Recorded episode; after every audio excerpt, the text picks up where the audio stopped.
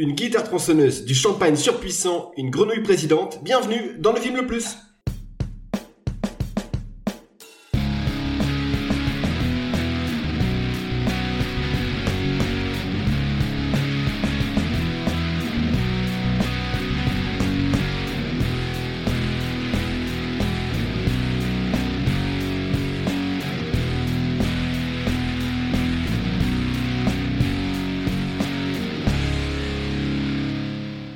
Salut à tous, bienvenue dans le film le plus podcast ciné qui nous permet de découvrir ou de redécouvrir certains films, qu'ils soient bons ou mauvais. Comme d'habitude, je suis accompagné euh, de mes acolytes. En l'occurrence, j'ai Jedediah McKenna. Alex, je vous expliquerai hein, pourquoi les petits surnoms. C'est par rapport à des, des, des- des liens physiques. Je pense que tu viens de le réveiller, surtout. Ça. Toby Wong, Aurélien. Ouais, c'est moi. Et pour ma part, Jen Henry Brennick. Alors, ces noms-là, qu'est-ce que c'est? Ce sont les personnages centraux des films qu'on va aborder aujourd'hui. Ouais. Sur un thème un peu En plus, t'as mélangé du coup les films qu'on présente. C'est ça, j'ai brouillé les pistes. Non, mais c'était par rapport aux, ressemblances physiques. Je trouvais que Ah ouais. euh, McKenna, faut savoir que c'est Chuck Norris. Et Alex a un petit air de Chuck Norris. C'est le côté Auburn Ah ouais, de, sa barbe. Et c'est ouais, c'est lié à ses cheveux longs. Euh, Auburn, t'as vu, j'ai pas dit roux. non, ouais, je ne suis pas roux, donc. euh, Ok. Ça veut dire que c'est moi qui ressemble le plus à Marc Dacascos. C'est ça. Voilà. Faut le chercher. Un physique plus exotique, c'est comme ça. Ok. C'est ça que je suis italien. C'est ça. bon les gars, comment ça va depuis la dernière fois? En pleine forme. Pleine patate. Ouais, faux. c'est pas vrai. je- là, je suis sur la technique, du coup, je suis en galère. euh, Mais bon, allez, allez. Il, va, il va finir complètement ingé son. Par quoi on commence? Il- Bah, une petite surprise. Petite surprise Ah ouais, parce que. Ah ouais, tu commences direct, toi. t'es- c'est ça. Bah, on commence euh, Bah, toujours avec. euh, attendez, je vous ai posé la question comment ça va, vous m'avez fait oui, bon bah j'ai fait on passe à la suite, hein. Les gars veulent pas discuter. Ça ira, ça ira. On est là euh, maintenant. Avançons quoi. Euh, une fois n'est pas coutume, j'ai préparé un petit blind test. J'espère que Oh ce sera moins laborieux que la dernière fois. En fait, la difficulté c'était parce qu'il fallait trouver Il fallait une trouver chanson avant. sur une année entière, Ouais, c'était pas, pas facile. pas simple. Ouais. J'ai eu des retours comme quoi c'était très compliqué. Hein. Ouais, mais j'entends bien. Je- J'en excuse. Ah, femme. Il y a même pas Ouais. besoin de retour, on a été nuls là, sur, sur, sur le. Non, mais la manière dont c'était, je mets la culpa. Donc, je vais me rattraper cette semaine avec un petit blind test des familles. On n'a pas encore parlé du thème, mais en gros, on va parler de la chaîne RTL9. Oui. Allez savoir Alors, pourquoi. C'est pas un partenariat, hein. Il y a Non. pas de gratuité. Sauf de- si euh, ils veulent me contacter, Sauf, sauf si sauf- ils trouvent ça cool. venez. Euh, donc, du coup, j'ai préparé un blind test sur les, les séries qu'on pouvait regarder sur euh, RTL9. Oh là. Et donc, euh, Oh, c'est trop dur. ouais, et on a quelques-unes. Il va y avoir du nanar. Je vous laisse, euh, je, je vous, je vous laisse essayer de trouver, euh, essayer de trouver ça. On va commencer par euh, premier générique. Leur domaine, l'autoroute, leur mission, régler Ah, les putain, affaires de soins, là, euh, leurs adversaires, Ah, trafiquants de voitures, dealers, assassins et terroristes, Ah, intervention c'est- c'est 24 heures sur allemand, c'est 24 allemand. pour les hommes de Cobra 11. Hélicopolice. Ouais, c'est police de l'autoroute, ça, comment ça s'appelle Et- Alors, vous n'avez pas Hélico. On Euh... va en parler. Cobra 11. Cobra. Alerte Cobra. Alerte Cobra. bien joué. Je vous laisse apprécier cette musique sublime. La vitesse. Et donc, c'était une série sur la police euh, des, une- des autoroutes, effectivement. Donc, ça fait déjà un point pour Alex, qui a trouvé donc Alerte Cobra, effectivement. c'est un enfant de la télé. Alex. série allemande, euh, 49 saisons. 49, c'est une série qui a commencé en 96, 49 saisons, 380 épisodes, c'est toujours en cours de Alors, eux, production. des, ouais, ils font une saison Bon, par mois. en 6 fait. épisodes, c'est ça, peut-être deux saisons par an, minimum. Euh, bah, bien joué, bien joué. Il y a un petit piège euh, sur celle-là. Ah oui, c'est un Disney. C'est ça,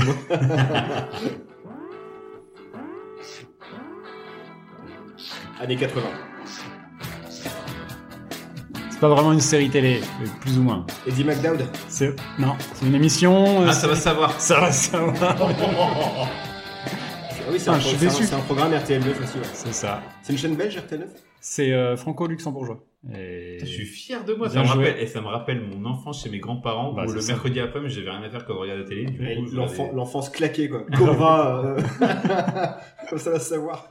Ouais, c'était non, t'avais M6, t'avais le truc avec euh... La trilogie du samedi? Non, c'était le mercredi après, mais t'avais euh, Ouais, M6 Kids. Godzilla et tout ça. Ah, il y Men in avait Black. Ace Ventura, Cops, The. Mask, euh, ouais. Mais quand euh, il y avait plus, bah, j'ai zappé, je tombais sur RTL. Bah, Funky Cops, on avait 22 ans quand même. Euh, ouais, euh, non, je crois pas, non. Non. Si, si, complètement. Non, non. On était un peu plus âgé. Donc euh, ça fait deux points pour Alex, hein, il est chaud patate quand même. La branlée. Euh, de Je- suite sur, sur RTL9. un peu plus vieux.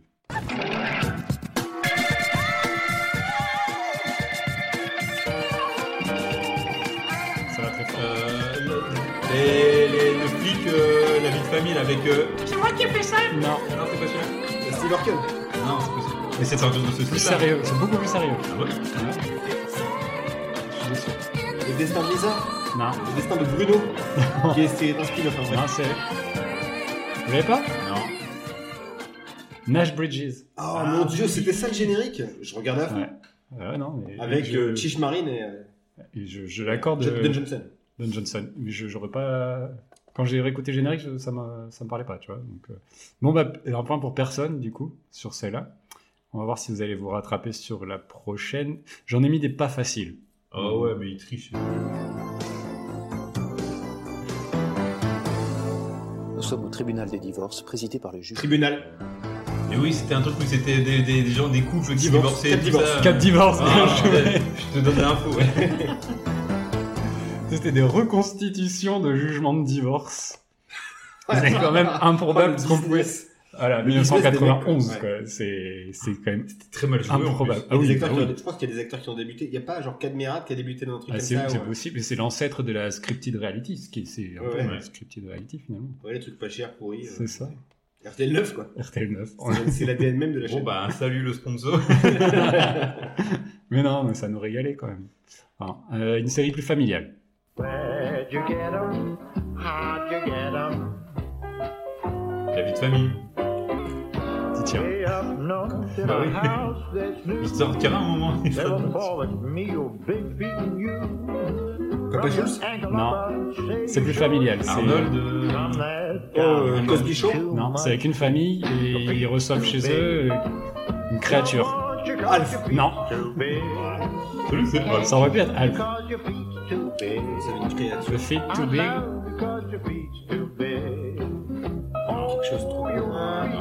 Beethoven, la série. Big. C'est donc le Bigfoot.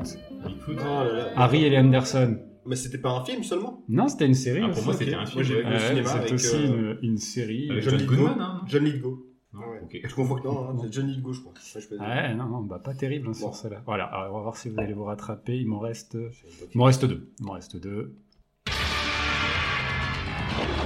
Demain. Après-demain, peut-être. Supercopter. La pas ville le- est devenue C'est le Kogan, c'est euh, avec le bateau. arme de Ça défense, en fait ça, mais la non. Viper, et un homme sachant la piloter. Un homme perd la Viper. mémoire, Viper. Un léger remodelage facial, Ouais, et nous avons... voiture qui se transforme là Ouais, c'était un petit peu le K2000 moderne. C'était- Du coup, ça marche. moi, je C'est quoi à l'émission TF1. euh, avec Hulk Hogan qui était sur son bateau qui allait super vite là C'est euh, Caribbean, Offshore. punaise. Ah oui, kiffais oui, trop ça, c'était trop bien.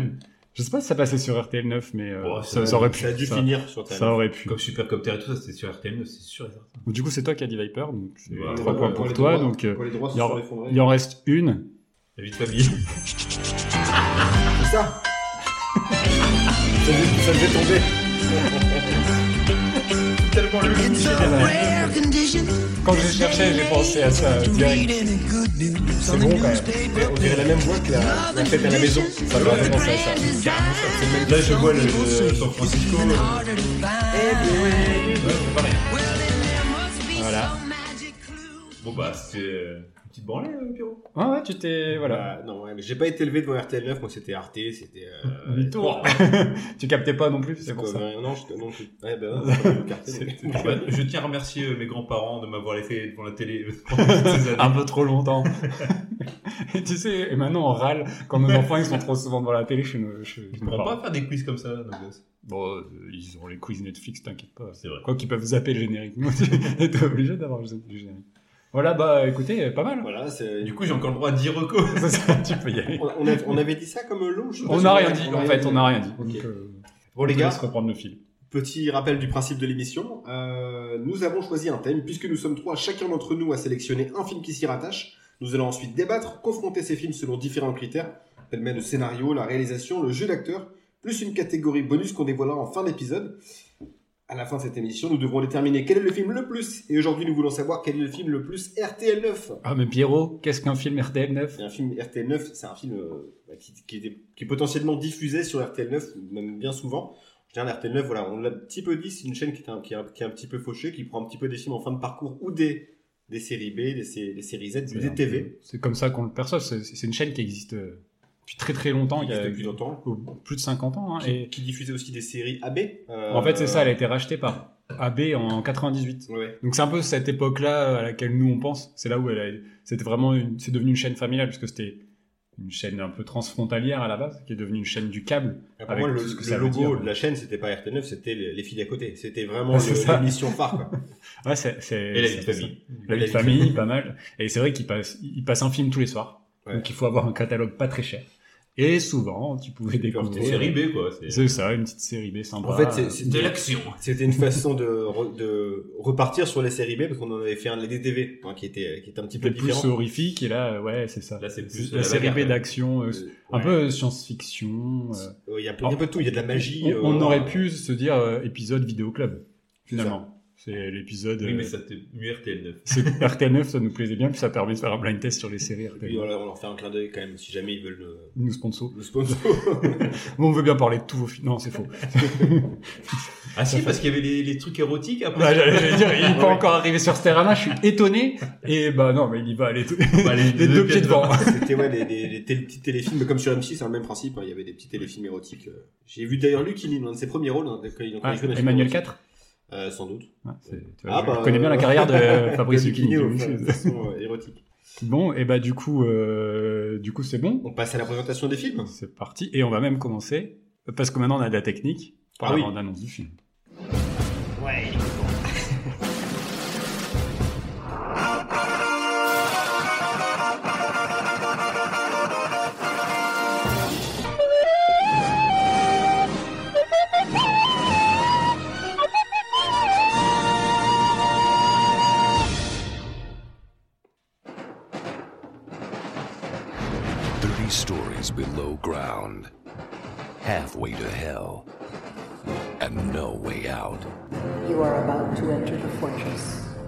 Privately owned maximum security prison operated by the Mentel Corporation. John Brunick, the most decorated captain in the history of the Black Beret. You are nothing.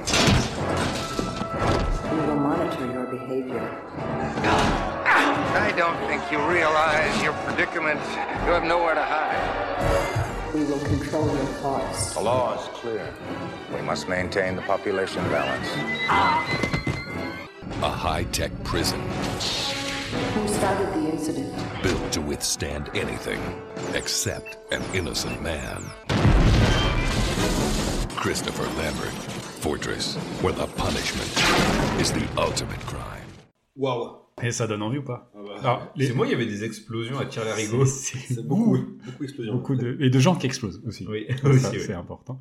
Mais du Alors, coup, c'est quoi comme Eh film ben, du coup, c'est quoi? Peut-être que certains d'entre vous l'auront l'auront reconnu. C'est donc Fortress de 1992, euh, sorti en France le 17 mars 93, soit pour euh, citer Karim Debache, 7 mois avant Jurassic Park. C'était important. Film réalisé par Stuart Gordon, euh, de- que nous avons déjà évoqué pour son implication notamment sur le scénario de Chérie, j'ai rétréci les gosses, mais qui est surtout le réalisateur d'un grand classique du cinéma d'horreur, à savoir Reanimator. C'est une personne qui a rencontré euh, euh, un gros succès avec ce film-là. Euh, et qui aura un peu plus de mal par la suite malgré de belles réussites avec ses deux films suivants qui sont From Beyond et Dolls et quelques sympathiques séries B comme Robo Jocks ou Space Truckers dont j'ai déjà parlé aussi et je vous invite à découvrir les bandes annonces si vous aimez un peu vous faire plaisir. Euh, c'est d'ailleurs une personne qui parviendra euh, bah, finalement jamais plus ou moins malgré toutes ses, tentatives à sortir du fantastique. Euh, pourtant juste après Fortress c'est quelqu'un qui devait monter un projet de polar avec Dan Aykroyd et Jim Bellucci qui verra malheureusement jamais le jour, s'appelait Chicago Cops. Mais il restera tout de même reconnu comme un grand artisan du genre et un spécialiste des adaptations de l'œuvre de Howard Philip Lovecraft. Chicago Cop, enfin c'est c'est les Blues Brothers carrément avec euh, Dan Aykroyd et Jim Belushi. Oui, mais C'est euh, c'est le frère de John Belushi du coup. c'est pas c'est pas le C'est même. pas le même. C'est pas le même. non, c'est ouais, il est moins comique. Ouais, non, il est moins drôle. Euh, et donc voilà, c'est quelqu'un qui aura malgré tout sa place, euh, qui sera reconnu comme un maître de l'horreur. Il sera d'ailleurs dans les deux saisons de l'anthologie Masters of Horror et sa suite Fear Itself. Au scénario, on crédite Troy Neighbors et Steven Feinberg, dont les travaux bah, se limiteront quasiment au film et à sa suite. Euh, le directeur photo n'est pas n'importe qui, puisqu'il s'agit de David Egby, directeur photo sur le premier Mad Max. Plus tard sur Daylight, Pitch Black, Scooby-Doo ou encore The Marine avec John Cena. Et ça, c'est du très très lourd. Euh, à la musique Cocorico, on retrouve le Toulousain euh, Frédéric Talgorn, qui avait euh, déjà signé à la BO de Robojox ou Delta Force 2, avec un certain Chuck Norris, et qu'on retrouvera plus tard sur euh, R de Alain Chabat. Et Ouais. ou, ou encore chez ouais, chez Toledano et Nakash avec Nos jours heureux et tellement proches. Le écart de incroyable. incroyable. Euh, le tournage a eu lieu en Australie pour des raisons euh, logistiques, hein, puisque les places au sein des studios US un étaient- grand trou dans, dans le sol, donc du coup. ah bah c'est ça, il fallait creuser. non mais ils disaient que en gros bah, les studios étaient trop occupés aux États-Unis, donc à chaque fois ils auraient ils auraient dû démonter, remonter dans, le même studio leur, leur décor, que là ils avaient accès à de grands studios euh, euh, sans avoir à tout démonter euh, au jour le jour. Niveau casting, si le rôle avait déjà été envisagé initialement pour Arnold Schwarzenegger, particulièrement fan du travail de, de Gordon sur Reanimator, mais un peu trop lassé des films de science-fiction puisqu'il sortait de Total Recall, Running Man, Terminator 2 notamment. Euh, et donc il rencontrera finalement jamais le réalisateur et laissera le film se faire sans lui, permettant à notre Christophe Lambert national de reprendre le personnage de John Brennick. Euh, à l'époque, donc il est pas encore devenu un même Nanarland, hein, ça- même s'il y a un petit léger creux de la vague qui en commence à se briller, ouais. sentir. Et là, il sort quand même de quelques succès quelques années avant, euh, malgré tout, qui sont Greystoke, Subway ou le premier Highlander. Euh, mais bon, on considère euh, que quand même que ça, la débandade commence un an avant avec la suite justement des aventures de Connor McLeod, donc euh, Highlander 2. Euh, et euh, la suite, bah, ce sera Highlander 3, Highlander 4, Mortal Kombat, Nirvana, Beowulf. Arlette, Hercule et Sherlock, ou Vercingétorix. C'est le dernier coup du cercueil, ça. Ouais, voilà, mm, on en reparlera. Face à lui, pour jouer le directeur de la prison, Mr. Poe, on retrouve euh, Kurt Woodsmith, éternel euh, Clarence Bodicker de Robocop ou Red Foreman dans Z70 Show. Euh, et à ses côtés, Jeffrey Combs, l'acteur fétiche de Gordon, il est dans tous ses films. C'est l'acteur principal de Reanimator et ses suites. Euh, ou encore le très sympathique Clifton Gonzalez Gonzalez, devenu Clifton Collins Jr., que vous avez pu apprécier dans Scott Pilgrim, Hypertension 2 ou Pacific Rim, Les 187 codes meurtre. et 187 Code Meurtre dont on a déjà Oui, parlé. vrai. Le film devait initialement être une grosse production, hein, Schwarzy oblige, autour des 60-70 millions de dollars. Euh, finalement, avec le remaniement complet que subit le film, c'est 11 millions de dollars qu'aura euh, Gordon pour composer son, son film. Son budget le plus confortable euh, à l'époque malgré tout.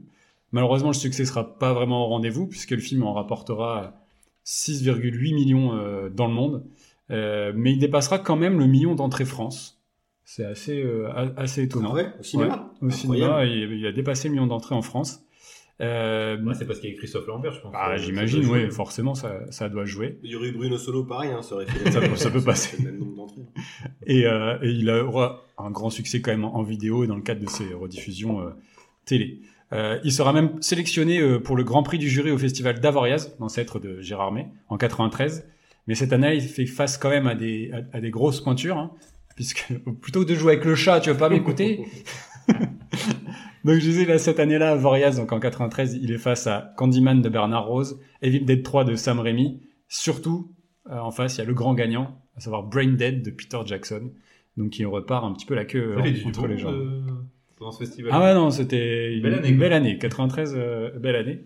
Le film aura droit à une suite tardive, sous-titrée Réincarcération, qui renvoie Christophe Lambert dans une prison Mantel, cette fois située dans l'espace. Euh, c'est un Pourquoi film qui aura quand même coûté le double Ça de toujours dans l'espace. C'est- Oui, c'est ça, c'est encore plus dur de s'évader. C'est un film qui aura coûté le double de, l'original, quand même, 20 millions de dollars. Euh, et la réalisation est confiée à un certain Geoff Murphy, dont tu as déjà parlé, puisque c'est le réalisateur de Under Siege 2. Euh, ouais, bon, alors le- la suite est reconnue comme un navet très très moyen, représentatif aussi de la volonté de Christophe Lambert à ce moment-là de revenir sur ce qui a fait ses, ses gloires passées, à savoir bah, les Highlanders, puisqu'il vient de sortir Highlander Endgame, ou encore euh, les films historiques, puisqu'on parlait donc de Vercingétorix de Jacques Dorfman. Alors, j'enchaîne, Fortress, ça raconte quoi? Ça raconte l'histoire... Ça va, mon chat, il est... Tout. Qui m'en dit le lèche. Là, c'est... On a une scène assez cocasse, hein, c'est... Voilà, hop, tu seras sur les Au réseaux. moins, il miaule pas, tu vois. Au moins, elle miaule pas. l'instant. Mais elle vient faire chier quand même sur la table. Donc, je vais enchaîner avec le scénario. Ça raconte quoi C'est l'histoire de John Brennick, comme on a pu l'entendre dans la bande-annonce, et de sa femme, euh, qui cherche à traverser la frontière pour fuir un état totalitaire au sein duquel les naissances multiples sont interdites. Or, bah, après avoir perdu leur premier enfant, Karen est tombée enceinte une deuxième fois et le couple compte bien se reconstruire autour de cet heureux événement. Bon, évidemment, les autorités découvrent le poteau rose, et alors John tente le tout pour le tout pour sauver son épouse. Il est alors condamné à 30 ans de prison dans une forteresse souterraine ultra moderne et sécurisée. Il s'apprête à purger, à purger sa peine sans faire de vagues, malgré la pénibilité du lieu. Et on verra que c'est très très pénible, avec notamment un intestinator qui fait bien mal apparemment. Les coliques. Les coliques. Et lorsqu'il découvre que Karen a également été euh, arrêtée et enfermée, il fera tout son possible pour s'en évader malgré le sadisme du terrible directeur Poe. Euh, c'est à savoir que c'est un scénario qui était euh, initialement complètement différent puisque bah, Schwarzy oblige, c'était un personnage qui était mis en prison pour avoir zigouillé un robot et c'était quelqu'un de beaucoup plus bourrin, euh, beaucoup moins caractérisé. Donc l'arrivée de, de Lambert va changer le scénario, ils vont y apporter ce, euh, bah, le- sa, sa femme, l'aspect D'humanité, en fait. beaucoup de plus d'humanité effectivement. Et puis son jeu d'acteur aussi. Alors que le Mais chat, ce va y mais- c'est l'épisode du chat. Ah. Et le running gag. Il a poussé vraiment. ouais, vraiment. Ça va faire du vraiment fait exprès. C'est- ça. Donc c'est un personnage qui était un peu plus caractérisé comme le personnage de Vernon Wells, le- la grosse brute euh, dans le film, mais en version euh, gentille. La gaffe, là, c'est. euh, Euh, c'est le. Ouais, c'est le mec qui ressemble à la le mec, tu trouves qu'il ressemble à la gaffe? Ah ouais, Le gros costaud Il a une. Non, pas le, pas le chauve. Vincent Lagaffe. Ouais. Celui qui finit avec le ventre. Ah oui, euh, 187. explosé. 187, ouais, exact. C'est pas ton QI. Et donc voilà, le changement d'acteur a permis d'apporter cette touche de romantisme là que je trouve euh, hyper intéressante pour donner aussi un vrai but euh, dans l'évasion du personnage, pas seulement dire de je vais sortir d'ici, et euh, d'apporter une petite touche comme ça politique aussi euh, euh, dans le film. Moi, c'est ce qui, ce qui m'a d'abord plu aussi dans, dans, dans un premier temps. Et en plus, bah, ils sont vraiment renseignés, c'est-à-dire que Gordon et, et Lambert sont allés visiter des, des vraies prisons euh, qui passaient, des prisons privées euh, pour le coup, puisque aux États-Unis, ben, c'est géré par des groupes privés, euh, en tout cas, euh, j'imagine sur une partie euh, euh, de l'univers carcéral. Et, euh, et c'est justement à l'époque, euh, bah, Gordon fait le constat d'un durcissement du système carcéral, mais aussi un durcissement des condamnations, qui fait que de plus en plus de personnes vont en prison pour des faits de moins en moins importants, et euh, les conditions sont de plus en plus euh, compliquées, et c'est un peu, pour moi, ça préfigure un petit peu quand même les, les révélations qu'il y aura ensuite sur Guantanamo. On peut faire quand même ce, ce parallèle-là, et c'est ça qui, euh, qui m'a plu. Et puis, t'ajoutes à cela une, une petite critique de euh, euh, la, la privatisation justement de, des fonctions régaliennes de l'État, euh, une politique totalitariste. On se croirait presque chez Verhoeven. Il y a Oui, quand même, On y pense toujours. on quand y pense quand même beaucoup dans le prolongement direct de, de Robocop et avec lequel il y a quand même quel- quelques similitudes. Donc ça c'est pour l'aspect histoire et après sur le reste ça reste un film quand même vraiment efficace, euh, bourré de bah, d'action au final, ça s'arrête euh, jamais vraiment. Euh, c'est plutôt bien éclairé, c'est le jeu il est il est ce qu'il est parce que ben, Christophe Lambert et, et Smith sont pas non plus les moins cabotins qui, qui soient, même si Lambert, à part le, la petite touche de rire à un moment donné vers la fin, voilà. Je vais pas le faire, hein, mais le- il y a le rire Lambert qu'on entend. un truc, euh, c'est plus intéressant. Non, il y a un moment où il fait. Non, il y a un moment où il joue mal. C'est. euh, Il y a un moment. fait, euh, il apprend une révélation et il fait non en tapant sur le mur. Ah oui, c'est oui, voilà. pas naturel. Niveau acting zéro. quoi. Ouais, c'est j'avoue. vraiment le cliché de base. J'avoue. Mais après, euh, sur le reste, il y a quand même pas mal d'idées euh, sadiques et vraiment sympa. Le, les cellules d'isolement, les tubes avec les lasers. Ah ouais, c'est vrai. Ils peuvent pas se- s'endormir, sinon ils se font découper. Enfin, tout est hyper violent. L'intestinator, donc Très- on a très pas laser, expliqué. hein, Ouais, c'est c'est bah, c'est le futur. laser. C'est le futur en 1992. Il y a du laser. Quoi. Et puis il y a aussi une voix qui, qui avertit genre, les, les, les Ah ouais, arrivants de la Siri. prison. Cette prison, euh, on ne peut s'échapper de cette prison. euh, Le crime ne paye personne, pas. Voilà, personne, euh, personne ne s'en est échappé vivant. C'est comme si maintenant tu avais une voix comme ça dans les, dans les prisons. Cette prison est une passoire, donc euh, ça. On, on compte sur vous pour rester calme le temps de votre peine. Ah non, mais et puis c'est un peu distillé. Il dit tout le temps Ouais. le crime ne paye pas. Le crime ne paye pas. Ouais, c'est des lavages de cerveau. Moi, j'ai bien aimé ce film. C'est un bon film d'an- d'anticipation avec euh, les prisons et tous les clichés de la prison quoi, euh, en termes de, de- de personnages. Alors, il nous faut euh, un geek, il nous faut un faible, il nous faut un bourrin, euh, et puis un homme euh, qui pourrait faire avancer le scénario. Donc, euh, l'homme de main de- du directeur de la prison, par exemple, ça pourrait être utile. Oui, bah oui. C'est vrai. Et euh, donc c'est assez prévisible dans la manière dont tout est écrit. Mais ce que j'ai bien aimé effectivement, c'est ce côté, ça dénonce. le... Gentiment, je pense que Gordon Oui. il dit pas. Non mais bon. mais il, Dans, Voilà, les, le point dans de les vue. interviews Et- d'époque, il en parle quand même beaucoup. Ça et aussi le côté un peu euh, sous-jacent de l'écologisme où euh, le côté il y a trop de monde sur la Terre. Mm. Euh, du coup, c'est pour ça qu'un bébé, comme on- il y a eu en Ouais, Chine pendant en des, années, naissance, ouais. contrôle des naissances, et du coup la population, il parle de famine parce que euh, le directeur de la prison, il y a un petit twist, t'apprends que c'est pas vraiment un homme, mais c'est un clone mi-homme, mi-robot. Ouais, c'est c'est euh, un homme amélioré. euh, et du coup qui a plus besoin de se nourrir avec de la nourriture euh, qui du coup, euh, euh, s'il goûte du champagne, il tombe direct. quoi. Ouais. Ouais, ouais, il a euh, l'occasion Wow. d'en boire, ouais. force secrètement. Il se prend une branlée, ouais. une, une gorgée à peine. Ouh, géré avec modération. Donc j'ai bien aimé tout ce, ce background euh, qui, qui a été un peu réfléchir, surtout avec, avec l'époque actuelle où euh, ben, ça fait écho encore plus maintenant. tu ouais. dis il y a déjà 30 ans, euh, il y avait déjà euh, ces idées qui étaient là. Donc, euh, Puis moi je pensais aussi, tu vois, le nom de la prison, euh, le- l'entreprise, penser- ouais, un peu genre, c'est un peu Amazon ou euh, un Mhm. truc dans, dans cet esprit-là. Quoi. Il pourrait, Bah, c'est- euh, Moi, ça m'a fait penser à, Ah, à, OCP. à 1984, mais version Ouais, univers carcéral, en fait, avec le côté Complètement. contrôle de ce que peuvent penser les gens. Bah oui, Ah oui, dans les rêves et tout ça. contrôle tes rêves. Ça. Si tu fais un les rêve rêves. érotique, tu, il t'arrête direct. D'abord, ils regardent. T'imagines, il y a un ado, un ado, donc à 16 ans, le gars, il se pougne euh, terrible. T'as pas le droit, non mais il te contrôle la pensée, c'est effectivement, ça te rapproche de 1984, et le Mantel fait beaucoup écho à, à l'OCP dans, dans Robocop, Oui, justement, aussi. qui est la méga corporation, qui Mm. va même racheter complètement Detroit City euh, en- ensuite. Euh, moi, c'est ça qui, qui, qui, que- qui m'a beaucoup plu. euh, moi j'aime bien les, les films d'évasion et tout ça. Moi, Ouais. Mon film préféré c'est Les Évadés. Bon, bon. C'est pas Forrest Gump. Ouais, bagarre. si, les deux, ouais. C'est pas Jurassic Park. Ah, Laissez-moi tranquille Mais euh, non, les films d'évasion, j'adore ça. Et du coup, voir un film. Ah ouais. En plus, avec des d'évasion, robots. Mais ouais, non, mais c'est ça.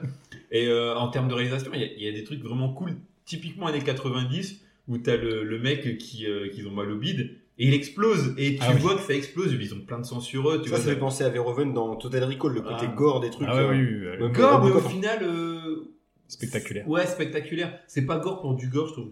Et si tu dis, il n'y a plus aucun film maintenant qui fera un truc comme ça, ou euh, à part des films vraiment de genre, Ouais. mais des films grand public, un peu mainstream, euh, jamais il se permettrait de faire ça maintenant. Après, c'est un spécialiste. Dans, dans Reanimator, il, il pensait avoir le record. euh, Bah, t'as un peu tout, t'as as une bite aussi, enfin c'est Ah ouais. complètement fou et c'est très très gore et en fait euh, il pensait avoir le record du volume de, faux sang utilisé parce qu'il avait utilisé 300 litres de faux sang pour le film. Et euh, j'ai vu une interview il y a pas longtemps de, l'époque et il a, rencontré du coup euh, Peter Jackson qui sortait de Brain Dead qui lui a demandé t'as utilisé combien de litres de plus de 1000 litres de faux sang? C'est lui qui avait le record absolu avec Brain Dead. Donc euh, là il s'est dit bon j'ai encore un peu de chemin. Il se calme sur, la suite mais c'est un spécialiste aussi du, gore euh, Reanimator reste une Et puis tu parles, tu aussi de l'image, en effet. Moi, je l'ai trouvé, j'ai trouvé très correct.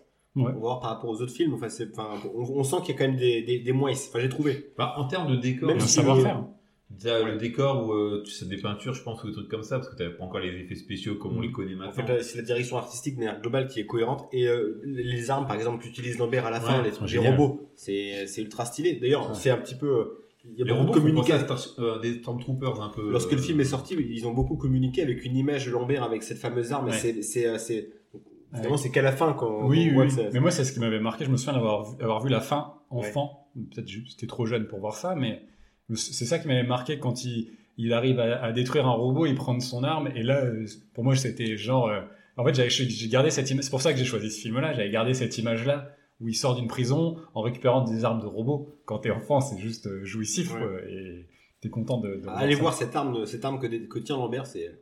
ah ouais ouais c'est Un beau impressionnant mais euh, c'est- pas aussi bien que le flingue dans Beverly Hills 3. euh, Ah, ben, Ah, le le flic de Beverly Hills 3 qui fait micro-ondes. qui fait micro-ondes et qui fait de la musique et tout. Ça, c'est le, Oh. la meilleure arme du cinéma. euh, Ghetto Blaster aussi. ouais, Ah il ouais, fait non, tout. c'est fou. C'est Surge. Ouais. Aquel. Bref, c'est pas le film dont on parle. Mais il pourrait passer sur RTL9. Euh, celui-là. Ouais, Ah, de un, peu plus, un peu plus cher là, faut Ouais, mais- balancer un peu l'oseille là. 3. Du coup, t'as aimé aussi? Fortress, j'ai bien aimé le- l'aspect, euh, enfin, l'esthétique du film. Après, euh, jeu d'acteur, je m'attendais pas à grand chose de Lambert, donc je m'en fous à la rigueur, euh, qui joue bien, qui joue mal. Même si par le passé, je trouve que c'était, ça a été par moment un super acteur. Dans Greystock, qui joue euh, Mhm. Une sorte d'évocation de Tarzan. C'est ça, c'est parfait, c'est parfait, c'est dans ses cordes. Il fait des têtes bizarres, nickel. Parce que là, il fait encore des têtes bizarres, mais on lui demande plus de le faire. Euh, les seconds rôles, Kurt Smith, il en fait, il en fait évidemment euh, beaucoup Ah, trop. ouais. Et en fait, c'est ça qui me, qui va séparer un petit peu le, la qualité d'un film de Verhoeven avec euh, celui de, Ouais. de Gordon, c'est l'interprétation. Même si c'est Schwarzenegger, hein, Recall, c'est pas non plus Shakespeare, Ah oui. hein, mais, euh, mais voilà. C'est, euh, c'est, c'est- je trouve que c'est, le- c'est le, c'est le gros défaut. Par contre, l'efficacité, en effet, on s'ennuie jamais. C'est, euh, non, là-dessus, c'est top. Il y a beaucoup de clichés, hein, on a dit, avec les personnages de prison hyper stéréotypés. Ouais. Mais bon, c'est pour retranscrire la, la... Ouais. Puis t'as Bien. une heure et demie pour expliquer ton film, donc faut que ça aille vite. quoi. C'est ça, c'est le film, et le film est assez rapide et il se regarde vraiment facilement. Ouais, il y a un truc, après c'est pour aussi, euh, comme tu disais, on disait tout à l'heure, pour ajouter de l'humanité, tout ça, mais le fait que sa femme, au final, parce qu'au début tu penses qu'elle a réussi à s'évader, euh, à passer la, la frontière, au final non, elle est retrouvée, elle est dans la même prison. Et du coup, elle devient euh, par défaut le, la femme du directeur. euh, Bah ouais, c'est un peu. Mais la, la ouah. pre- la première partie, je la trouve dure pour le personnage de Lambert et pour les personnages des femmes Ouais. de manière générale. Ah. Enfin, le début, il est rude en fait. Et Puis après, même, quand ça part en les film meufs qui sont enceintes dans la marre. Ouais. leurs enfants vont être euh, prélevés pour en devenir Pour des, devenir des, des des futurs directeurs de ouais. prison. Des, Bah, c'est euh, vraiment pas, pas gay du tout. quoi. Pour Mais devenir des que- humains améliorés. ouais. Je sais pas, je pense qu'il y aurait eu matière à faire autre chose. Je crois qu'Mbappé fait partie de ces, euh, de ces enfants-là. Mbappé fait partie de ces enfants qui ont été Ah volés dans Fortress pour devenir des grands footballeurs. Ah, Ils ont été améliorés. Ouais, comme euh, Highlander. Là, tu peux lui demander, il boit pas de champagne, Mbappé, c'est sûr. il tombe. Il tombe direct. ah non, mais. Ouais, moi, c'est. Je vois ce que tu veux dire, et en même temps, euh, bah, ça donne un petit peu d'intérêt. Après, ça reste euh, un scénario un peu série B, mais, euh, mais plus, plus, quoi. Par contre, il y a des, j'ai, euh, des fois, en termes de, de montage, il y a des enchaînements de scènes qui. qui- je sais pas, il y a des moments où tu, t'en- tu sens qu'ils ils ont dû couper, il y a dû avoir des cuts pendant le montage, et des fois, il y a- tu, oh, ça s'enchaîne bizarrement. Et surtout, c'est la fin, je me dis, ils avaient dû. Ils avaient, Ah, il euh, leur restait quelques. il devait rester quelques ouais. Ils ont dit euh, bon les gars, euh, ok il est sorti de prison. Allez on va refaire péter une ferme et on va faire une. euh, Un accouchement dans une explosion. Ouais. C'est Et extraordinaire. puis il y a le ouais le, le camion qui veut écraser tout le monde et tout ça. Enfin, je- la fin je trouve dénote un peu parce que ça fait on, on rajoute une dernière couche euh, un Ouais, peu euh, sont sortis. en mode Die-Hard. euh, peut-être qu'ils ont, été, que- peut-être qu'ils ont été économes tout le long, tu sais, à bien utiliser le pognon, et puis finalement ils se sont retrouvés avec un, un Ouais, surcoût je, énorme. ouais, je l'ai vu comme ça moi c'est bon bah ok bah tant mieux ça fait de l'action. Ça quoi, fait un peu plus de. Le camion, il est beau. c'est un camion du futur de C'est un- ouais, 1992. c'est- un vrai finish de, de, de, de film d'action. Ouais c'est ça. Ouais, complètement. Mais comme je disais tout à l'heure, c'est les décors aussi. Tu sens quand même un peu la, la grandeur de la prison souterraine avec des plans larges euh, en contre-plongée ou en plongée où Oui, tu bah, vois vraiment l'immensité. La- la- euh, la- L'ascenseur, euh, voilà, il y a- Ouais. il y, a- il y a des plans magnifiques, presque Blade Runner-esque. Ouais, non, mais il y a vraiment un côté. On tu va- vois ouais. Pas mais- y a- non, mais tu sens qu'ils ont fait un effort sur la DA de, de la prison Ouais. et elle est crédible. Euh, chaque Et- étage avec le truc des, des lasers, c'est euh, aussi s'ils peuvent, s'ils marchent euh, un peu trop près des murs, ils ont euh, l'intestin euh, hobbit là qui. Ouais. euh, Pour l'ADA, je trouve que ça va, ils sont pas trop merdés à la coiffure de Lambert, parce que Lambert, c'est un peu comme Nicolas Cage. Bien souvent, on Ah lui ouais, met des, pourtant, des là, trucs. avec ses cheveux longs. Ouais, euh, ouais, mais ça va encore. C'est pas. Il a eu Ouais. pire, quoi. Ah ouais oui. Il a Ah eu ouais. Hercule, dans Hercule, dans Harley, c'est horrible. Dans Versailles-Torix, non, Ah pas. Non, dans Arlette, c'est lui qui a les cheveux peroxydés ou c'est Ouais. Josiane Balasco Euh, les deux, je crois. C'est ça. Je- non, non, c'est dans Hercule et Sherlock avec Anconina. Ah oui, oui, Très oui, bon oui. film, euh. Hercule et Sherlock. Extraordinaire, quelle carrière. Juste pour Lambert, il, il est pas que français, je crois. Il est aussi, il est né aux États-Unis, c'est pas ça? Christophe Lambert? Ouais. Parce qu'il est quand même euh, de, de. Lambert Sarr.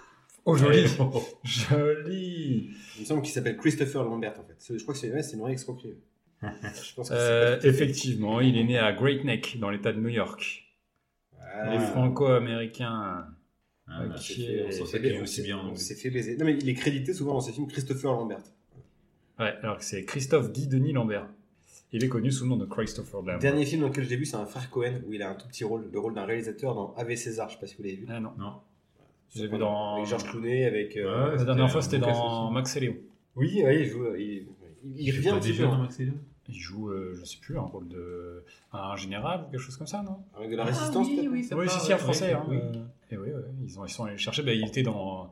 Il fait des sketchs dans le Palmachot. Mais on l'em- on l'embrasse, Christophe Lambert. Ouais, moi je. C'est un- C'est quelqu'un pour qui j'ai beaucoup de sympathie euh, malgré tout. Je sais pas. C'est. J'aime bien les carrières un petit peu comme ça, tu sais. euh, Euh, Enfin, Bah, les mecs qui les ont bourlingué quoi. Ouais, voilà. ont été chahutés par la vie. par, Ouais, euh, c'est ça, tu vois. Par le euh, cinéma aussi. Ouais, mais il a versé aussi notre enfance. Enfin, euh, tout- tous Ah, les films, c'est- vous parlez Highlander, euh, Greystock. euh, Bah ouais, complètement. C'est des films. euh, Ouais, non, c'est des films. C'est des On films voit sa tête en fait, pour nous, elle nous ça. parle vraiment. Quoi. Beowulf. La marionnette des Guignols, qui lui a, qui lui a pas rendu Oui, grand service. Je pense que ça n'a pas joué. ouais. Ouais, Ça n'a pas joué pour sa carrière. c'est ça. Donc ouais, bah, au final, une- je trouve que c'est un film dont on parle assez peu. Oui, mais c'est un bon, franchement, c'est un bon moment. Au global, si c'est pour. euh, Ouais, je l'avais jamais vu, moi. Je... moi, j'ai des, il y a des scènes qui me parlaient un peu, mais après, c'est aussi tout le, le, l'imaginaire de, par exemple, on parlait de Total Recall, Robocop Ouais. et tout ça. On reste quand même dans cet esprit-là, et du coup, je pense que j'ai dû aussi On mélanger. devrait les faire un épisode mais- là-dessus. Oh. oh, le mec, il tease. Je sais pas. Euh, du coup, bah, je vous propose qu'on passe au film suivant. Allez, go. Après Tax, après Top Dog, Chuck Norris est de retour dans un grand film d'aventure. Le guerrier de la forêt. Tu t'emmerdes. C'est une contrée à la fois belle et sauvage, où la nature a conservé tous ses droits. Il y a un million de mètres cubes de bois là-haut et je veux tout. Nous te demandons de la conserver aussi pure qu'au premier jour, car nous lui sommes liés pour toujours. Amen. Car nous lui sommes liés pour toujours. Une contrée où l'homme et l'animal vivent en parfaite harmonie. Mais un homme menace cet équilibre naturel en s'attaquant à la forêt. Aux arbres, surtout.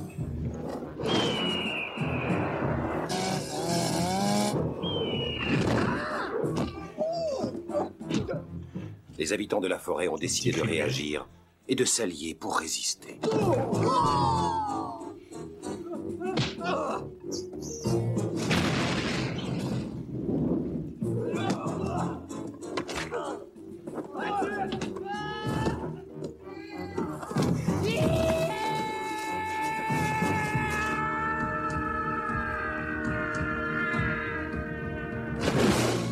Voyez-vous, si je n'arrive pas à vous faire changer d'avis, je n'ai pas le choix. Cette phrase n'a aucun sens. Le guerrier de la forêt. Prochainement dans tous vos vidéoclubs. Ouais, bah, Ah bah oui. moi, ça Oui, m'a mis, prochaine. moi, ça m'a mis l'eau à la bouche. Je sais pas vous. Ah, ça tombe bien, c'est toi qui présente. Euh, le guerrier de forêt, Forest Warrior, ou l'esprit de la forêt. hein. Parfois comme ça, hein, il, est, il est indiqué comme ça. Ça dépend de la jaquette, quoi. Sur, sur RTL9, ça dépend de la jaquette. ouais. Il y a un vrai souci au niveau des jaquettes, faut qu'ils se mettent d'accord les mecs. Donc en effet, sorti après Sidekicks, très mal dire dans la bande-annonce, c'est Sidekicks hein, le film, et euh, Top Dog, donc sorti en 95, L'Esprit de la Forêt, Forest Warrior. Euh, dans la bande-annonce, c'est indiqué, c'est avec Chuck Norris qui joue le rôle principal, euh, réalisé par son frère, à peu près comme dans toute sa carrière, finalement c'est Aaron Norris qui a signé euh, ses films, notamment Porte, Portée disparue 3, Delta Force 2. On peut entendre des punchlines célèbres comme euh, la fameuse euh, que vous connaissez, euh, Je mets les pieds où je veux, Little John, Ah oui, et c'est souvent dans la gueule. Voilà, c'est là-dedans. Euh, Sidekicks, il l'avait dit, Top Dog, et évidemment euh, Walker Texas Ranger, pour lequel il est le producteur. Petit hommage du coup à Trivette. qui Trivette, nous a quitté ouais, récemment. qui est passé à Cadreuse, et euh, bah, on le salue, on le salue bien bas de Où il est. là où il est. Voilà. Euh, Salut euh, Trivette. Euh, voilà, ce film donc met en scène Chuck Norris sur le thème, le thème du chamanisme. Il faut savoir que Chuck Norris et c'est pas évident, il a des origines amérindiennes. Alors moi de base je, je vois comme un Irlandais, voire un bah, mec de, de l'Auvergne, j'en sais rien. mais surtout pas comme un, un Indien d'Amérique. Vraiment, il s'est inventé une légende comme ça. Donc ce film est à la fois une comédie pour enfants, mais aussi pour les plus grands, bon, les plus grands déficients mentaux quand même. Un film initiatique et ésotérique. Donc le personnage de, de- le personnage principal nous fait évoluer dans le monde de la magie amérindienne, comme je disais, pour, pour rendre hommage aux racines supposées de notre ami Chuck. Euh, les esprits représentés dans le film, donc il faut savoir que le personnage a, a l'habitude de, chan- de, de- de changer de personnage. Il peut être à la fois un ours, un aigle. C'est un métamorphe. C'est un métamorphe, un, un animorphe, C'est comme un- la, la c'est un- série c'est un TF1. esprit. C'est un esprit, donc il peut, il peut, il peut après arborer le, le, le physique qu'il veut. Il peut même mettre Thierry Beccaro s'il veut. mais dans le film, il n'a pas envie. Euh, voilà, ce, ce film, il faut savoir que c'est- voilà, évident, c'est un petit peu différent. C'est euh, dans la carrière de Chuck Norris, puisque ça vient un petit peu euh, après les films de guerre, après les films de karaté. Là, c'est une comédie pour enfants sur la magie, bon, voire sur l'écologie. Ah oui, et ça, pareil, oui. c'était pas évident. Comme les origines amérindiennes de Chuck, on, on le voyait pas tellement proche de l'écologie, vu que c'est un soutien proche de Trump, et puis surtout complotiste. Et puis là, actuellement, j'ai regardé des vidéos de lui. Il nous propose donc de monter son propre abri anti-atomique et évidemment de savoir se défendre contre d'éventuels agresseurs. Toujours, hein, euh, évidemment, le, le- self-défense. Donc, euh, Petit sidekick il bien vend- placé. Voilà. Donc l'écologie euh, au, su- au sujet central du film, du coup. Euh, petit, euh, petit point sur le scénario, peut-être. Donc, je reprends depuis le départ. Donc, on suit donc il y a Monsieur Madison, un vieux monsieur qui raconte à des enfants assis autour d'un feu l'histoire de Jeremiah McKenna, donc mi-trappeur, mi-indien, mi-Chuck Norris. euh, McKenna vivait entre la forêt et la rivière. Après sa mort, il serait devenu l'esprit de la forêt, un ange protecteur omniscient de la forêt de Tanglewood, capable de prendre l'apparence tantôt d'un loup, d'un aigle, voire d'un ours. Un promoteur peu scrupuleux et très mal joué a la ferme intention de faire fortune en s'emparant du bois de Tanglewood, de tout le bois comme on l'a entendu dans, dans la bande-annonce. Mais les enfants accompagnés de l'esprit de McKenna, ainsi que de ses aptitudes à administrer à ses adversaires des spinning kicks, ne vont pas se laisser faire. Voilà, un petit peu pour le, pour le scénario. Donc, en gros, Chuck Norris qui défend avec des enfants une forêt menacée. Euh, les gars, qu'en C'est à toi de dire Moi, c'est un film que j'ai que j'ai déjà vu quand j'étais petit. Euh, alors, pas, pas nécessairement sur RTL 9, mais euh, voilà, ça peut être sur TF1 un dimanche. Euh, c'est un film qui m'avait laissé de marbre. pour le coup. Donc, t'as quand même voulu reparler Même parce enfant, que parce que en fait, c'était sur le site de Nenarland qu'on avait redécouvert la bande-annonce avec Alex. Euh, il y a- Après Top Dog. en fait, c'était juste bah, l'ouverture que vous avez pu entendre sur, le, sur le, la bande-annonce. C'est les deux merdes qui nous présentent avant. Vous avez aimé Top Dog, alors vous allez adorer Forest Warrior. Enfin, c'est mal barré quand même, en principe, quand tu te lances là-dessus. Puis bon, euh, Chuck Norris, c'est, quand même le roi des mèmes des années, des années 2000, donc c'est aussi ça qui, qui, qui m'a, qui m'a eu donné, enfin, qui m'a donné envie de le revoir. Euh, c'est vrai que la bande-annonce, elle, est, euh, elle nous a charmé d'entrée avec les, euh, avec les transformations surtout. De voir Chuck Norris être à la fois un aigle, un ours et un loup. Bon, c'est, On voit pas ça tous les jours. Il quoi, transforme pas en loup. euh, alors, Non, il avait- il non, avait- est il avait pas le budget, mais, euh, mais a priori, on, on, on- on suppose qu'il est, il est en, en partie un loup aussi. Oui, oui, oui. qu'il est omniscient, il peut être à peu près où il veut, quand il veut. Et euh, non, non, moi j'ai trouvé le film euh, ultra déceptif, euh, puisque en fait c'est un film. Si vous aimez Chuck Norris, vous allez rester sur votre faim, puisque finalement il y a assez peu de combats, contrairement à ce que la bande-annonce veut bien laisser Pas penser. très bien monté aussi. Et il y a un problème Et de il met montage. une demi-heure à arriver. Enfin, on Et surtout, au il, fait, début, il fait toujours le même coup, savoir le, le coup de pied rotatif, et c'est tout. On a, on a le droit à rien, alors que dans Walker, il nous gratifie quand même des trucs un peu plus variés. Donc ça, c'est un peu frustrant. Là, il est vraiment euh, niveau zéro de la bagarre. quoi. C'est c'est vraiment décevant Et pour un Chuck. quoi. et, les, et, euh, les comportements des adultes dans le film, du- pour une comédie pour enfants, ils sont complètement irresponsables, les adultes. On dirait les adultes dans South Park. Ils sont Donc, tous euh, cons. hein. Il n'y a rien qui marche. Enfin, c'est là, il y, y a un nuage de Tchernobyl qui s'est arrêté au-dessus du village. On ne sait pas ce qui s'est passé, mais ça ne fonctionne pas visiblement dans les cerveaux des habitants de Tanglewood. Euh, Enfin, surtout les méchants qui veulent faire exploser. euh, Juste, il y a des gamins qui font un peu chier dans, dans, dans la forêt. Et du coup, les bûcherons, bon, ils vont aller euh, défoncer la cabane Non, à coup de dynamite. Ils vont, ils vont dynamiter la cabane alors que les enfants sont pas loin. hein. Ils peuvent même être encore en train de dormir dedans. Parce qu'en plus, c'est- pas juste on met une zone de sécurité, on se recule, on appuie sur un bouton. Non, Mais- ils mettent un minute. On, on- on- on oublie ce qui est tout sauf un détail, c'est que les enfants ont le droit de dormir dans une forêt à l'âge de 8 ans. Déjà, c'est le premier. Bah, ils, sont un peu, ils doivent au moins 12 ans. Ouais. Bon, le plus petit, oh, non. non, non, Alors, déjà, ça 10 ans. commence, ils font quand même un feu de camp euh, sur le trottoir. Ouais, ouais. Ils sont devant la maison, et Ouais. de l'autre côté de la rue, ils Avec, font- euh, avec, avec, un Monsieur monsieur, Madison qui est le qui est le gars qui leur raconte du coup l'histoire de l'esprit de la forêt. avec un bel accent euh, raciste. euh, euh, oui, parce que ah oui, il faut savoir que les films, les trois films, on les a regardés en VF. Oui, Pour parce rigoler que un peu plus. C'était la Parce contrainte. que c'est l'esprit RTL9, c'est tout. C'est parce qu'il n'y a pas de, v, pas VOST sur RTL9. Donc on voulait rester dans le thème. Et c'est vrai que là, VO est assez cata pour, Ah ouais, pour les, les, es- enfin, les, les Tu accents. sors ça maintenant, mais euh, Ah, c'est et le- striké le- direct. Il y, a- il y a des acteurs afro-américains dans les trois films. Ouais, ouais. Les trois, les trois doublages sont terribles. Ah, oui, c'est représentatif aussi. Et je trouve particulièrement pour celui-ci. Ah, celui-ci, Ouais. c'est terrible. Celui-ci, il est gratiné. Tu voulais nous parler de- d'un certain cours d'eau qui était euh, Oh, régulièrement Dieu, en fait, dans la première partie, donc on a le droit là, euh, à l'histoire relou, parce qu'il est relou. hein. Monsieur Madison avec ses leçons de vie là. C'est long. C'est long. Et il nous, il nous, il nous balance 22 fois le mot rivière. Euh, vous pouvez noter, c'est un Tu peu... veux dire Rivière? Ouais, rivière. Le- John McKenna vivait entre la montagne et la rivière. Et Non, mais on en est à ce niveau-là, Ouais, quand ouais, même. pardon, hein, me strikez pas. hein. Non, non, c'est Je mets- je vraiment, c'est littéralement hein, comme ça. Ouais, donc ça c'est un peu un scandale. Euh, il y a Les une- enfants aussi qui sont euh, Ouais, le ils doublage sont- des enfants en roue libre euh, Après, c'est- derrière. ouais, le doublage. Oh là là là. Bah, il joue mal déjà. Mais ça, bah, on, s- on sait pas. Le, Ah, si, si, le- le je doublage ne les sert pas vraiment, mais après, c'est aussi, c'est aussi marrant de le voir comme ça. Euh, les effets spéciaux, bon, bah. On est, quoi on, est, on est deux ans après Jurassic Park, comme dirait Karine Debache. Trois Et ans, on, ouais. on peut se réveiller, monsieur Aaron Norris, là. Le mec, il est encore sur pain, quand même. hein. Ah, les non, transitions, les Et transitions. puis surtout les stock shots de d'aigle. Ouais, ouais. C'est incroyable le nombre de stock Ouais. shot deck que t'as dans, dans Après, le c'est c'est une production de New Image, qui est quand même une Ah ouais. machine à nanar euh, in- incroyable. euh. Mais moi, je pensais qu'il était sorti au Cinoche et non, c'est un DTV. hein. Ah, ça, Euh, bah, ça veut dire qu'un cinéma en 4 tiers, euh, c'est plus compliqué. Ouais. Parce que l'image est carrément en 4 tiers. c'est- J'avais dans l'idée que le film avait pu, euh, je sais pas, par quel miracle, mais sortir au au moins aux States, mais pas du tout. Pas du tout. il est vraiment calibré pour la télé. euh. Même s'il y a des acteurs un peu connus hein, en backup. hein. En plus, donc, de Chuck Norris, ah, vous avez pas connu peut-être Michael, Yo- Michael York, qui jouait dans Les Guerriers de la Nuit, l'acteur Ah oui. principal, Ok. qui joue là le père, le, le père alcoolique des enfants. Ah ouais, Ah c'est oui, arc narratif qui ne sert à rien du tout. Ah ouais, ça n'a aucun sens. Ouais, Ah si, parce qu'il pense que sa fille est morte avec la dynamite. Ouais, tout ça. mais Et c'est- la rédemption. Alors- Après ça, il arrête de boire, c'est sûr. Bah, Ouais, ouais, c'est sûr. Il redevient flic. Il redevient flic parce que ah, c'est bon, j'arrête de boire. Ah, dommage. Parce que normalement, il faut boire pour être dans la police. Mais euh, bon, je te prends quand même. Et donc il y a Terry, c'est important parce que le méchant est interprété par Terry Kieser.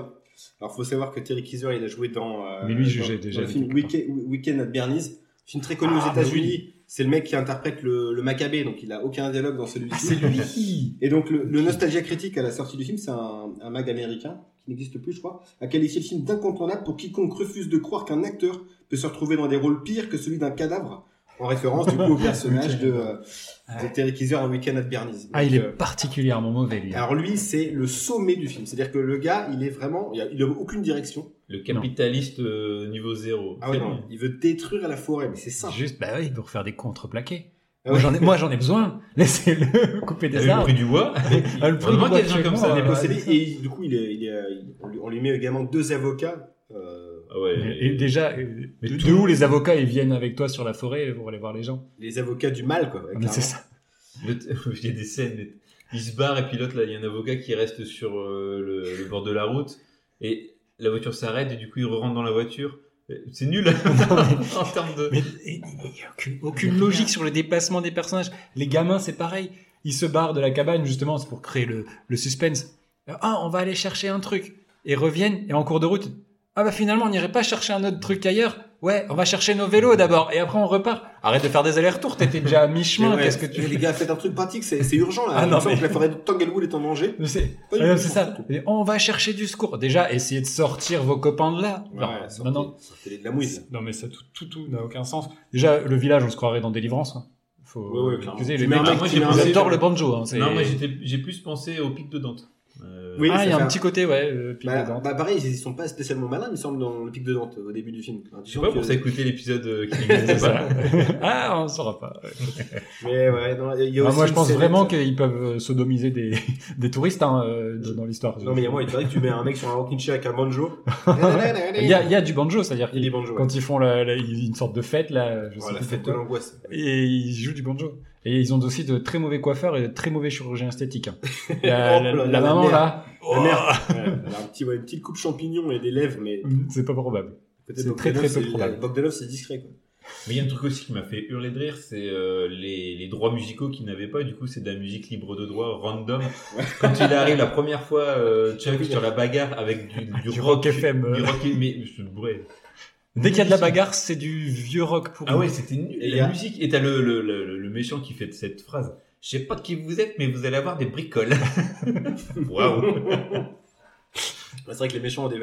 Après, c'est une comédie pour enfants. C'est Ouais, présenté ouais. comme tel. T'as quand même les- un, côté. Les méchants euh, sont un peu, un peu loufoques, un peu pas crédibles. C'est ça. Vers la fin, t'as un côté hein, vraiment. euh, je, je mets des grosses guillemets. Maman, j'ai raté l'avion, quoi. Ouh. Euh, Comment tu viens d'insulter Chris Columbus et Johnny Ah ouais, là, c'est euh, pour ça, je mets les grosses le niveau guillemets, quoi. zéro, zéro de Home Alone, quoi. Mais, euh, non, c'est Si, ça. Il y a les voix- des pièges, c'est vrai. ils des Ouais, c'est pièges. ça. ah, des mais si pièges tu peux nous ça, expliquer le piège que j'ai trouvé sublime. Bon, je sais pas, il y en a tellement. Bah, ils font une planche. patates. Il y a- Non, mais ils font Ah des ouais, patates. alors, les aussi, patates. hein. Alors, tu mets une patate dans un pot d'échappement, la voiture démarre pas. C'est une très mauvaise euh, Ouais, méconnaissance de la, de la mécanique déjà. Mais surtout, tu fais une planche de, de 50 cm sur euh, 30, tu la mets au milieu de la forêt, tu mets des clous dedans et c'est sûr ils vont rouler dessus.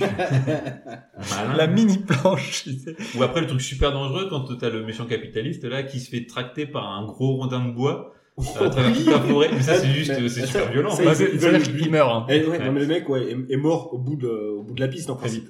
Très très vite. Qui tombe en plus dans, dans, dans la rivière, donc du coup, le il mec, coule est, et- le mec est pas tout jeune quoi. Il, Non, non, non, non. il en prend plein la Et tronche. après, il revient comme, euh, comme un cheveu sur la soupe. Oh, il est fatigué. Là. Il y a- non, mais il est pas mouillé, enfin, il est juste un peu crade. Oui, et puis, il est pas euh, mouillé alors qu'il est censé être. euh, Et il voit Chuck, et puis il y a bagarre avec lui, mais. euh, Ouais, alors ça aussi. Hein. Chuck essaie de Enfin, le convaincre bagarre. que de, de- de détruire la forêt, c'est pas bien. Euh, et donc Ouais. il se transforme en ours pour Et il le connaît parce que c'était le gamin aussi. qui a mis le feu à la forêt. Ouais, Bah oui, ça. forcément, parce qu'il est né méchant. Ouais, C'est il- très il méchant, restera méchant toute sa vie. Quoi. Ah oui, non, mais il y a- Il y a c'est- pas de rédemption. C'est binaire. hein. Ouais. C'est que les personnages sont binaires au Chuck possible. Norris, il pardonne pas. Non, non, non. Et, il- mais par contre, il apprend au gamin des bonnes valeurs, c'est-à-dire que quand tu veux euh, punir quelqu'un, tu lui mets une grosse tatane dans la gueule alors qu'il est accroupi. Il apprend quand même au gamin, il dit vas-y, mets-lui le dernier coup. C'est horrible d'apprendre ça. Moi, il y a un côté qui me fait flipper, c'est euh, à un moment, t'as la fille, euh, la jeune là, qui est tranquillou, euh, et t'as Chuck qui apparaît de manière totalement random aussi euh, dans la Ah oui. forêt. En fait, tu dis, mais il peut apparaître n'importe où, il peut apparaître C'est dans la chambre de la petite fille. mec ou- extrêmement dangereux, vraiment. Faut le C'est- surveiller.